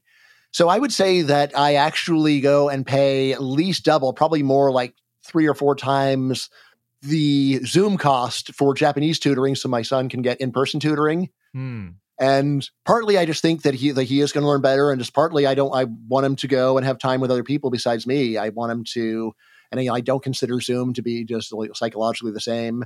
Uh, a lot of people feel the same way. Yeah, yeah. I mean, I remember uh, like during COVID, you went and we had a couple lunches with you, Rob. Yeah, we did. Yeah, yeah, but it, but they were Zoom lunches, but it's just not the same as having real Rob. I've got I've got to come visit sometime. Yeah, yeah, totally, totally. Like uh, I want to meet I want to meet the baby. Yeah, you got to bring the baby, Rob. that that'd be wonderful. Uh, my guest today has been Bryan Caplan. Uh, thanks so much for coming back on the eighty thousand hours podcast, Bryan. My pleasure. And the new book is uh, Voters as Mad Scientists. You can get that on Amazon for twelve bucks, ebook for nine ninety nine. You've also got everything else that I've written there, and I got my Substack, which is Bet on it. So please check it out. Wonderful. Chat again soon. Great talking to you, buddy. I just wanted to remind you all of something that we've discussed before, but not in a couple of years, which is that we let guests look over the questions we're going to ask them ahead of time and take out any that they don't like. And we also let them look over transcripts of interviews uh, and take out anything they, they don't like from the recorded interview. Kieran and I explained why it is that we do that in an interview from February 2022 uh, on our other show, 80K After Hours, which is titled Rob and Kieran on the Philosophy of the 80,000 Hours podcast. This approach has various benefits as, uh, as well as, as some costs. On the one hand, it means guests can cut questions where they don't have much to say ahead of time, uh, and we can avoid questions that the guest is just going to dodge and not answer uh, in a forthcoming way, even if we do ask it to them. It also means we can cut out anything where the guest misspoke um, and is worried that they might be misunderstood uh, by, by listeners. It also means that we're able to interview people who otherwise would be just unwilling to do an interview flat out because they're anxious about doing interviews or they regard you know being put on the spot as as too risky. And I, in fact, I think we've we've found that it makes guests much more relaxed and potentially more candid in what they say because they know that they can think about what they want to keep and cut from the recording at leisure uh, after the fact, rather than just being committed to whatever happens to come out of their mouths. On the other hand, it means that we can't make a guest address a topic that they don't want to talk about, or ask them hard hitting questions that they're unwilling to face, or put them on the spot in a way that would be telling for the audience. Fortunately, there are plenty of other outlets that take the more traditional approach to interviews, which is why we see our collaborative process as a way that we can do something different and get out information that a more adversarial approach uh, wouldn't be able to uncover. While we can't get people to say things they don't want to say, we at least can get sophisticated coverage of whatever it is they are willing to discuss, uh, which I think in many ways is often the best that you can do. If you want to hear more about how we think about this one, go check out Rob and Kieran on the philosophy of the 80,000 Hours podcast over on the 80K After Hours feed. All right, the 80,000 Hours podcast is produced and edited by Kieran Harris. The audio engineering team is led by Ben Cordell, with mastering and technical editing by Simon Monsour and Milo McGuire. Full transcripts and extensive collection of links to learn more are available on our site and put together, as always, by Katie Moore. Thanks for joining. Talk to you again soon.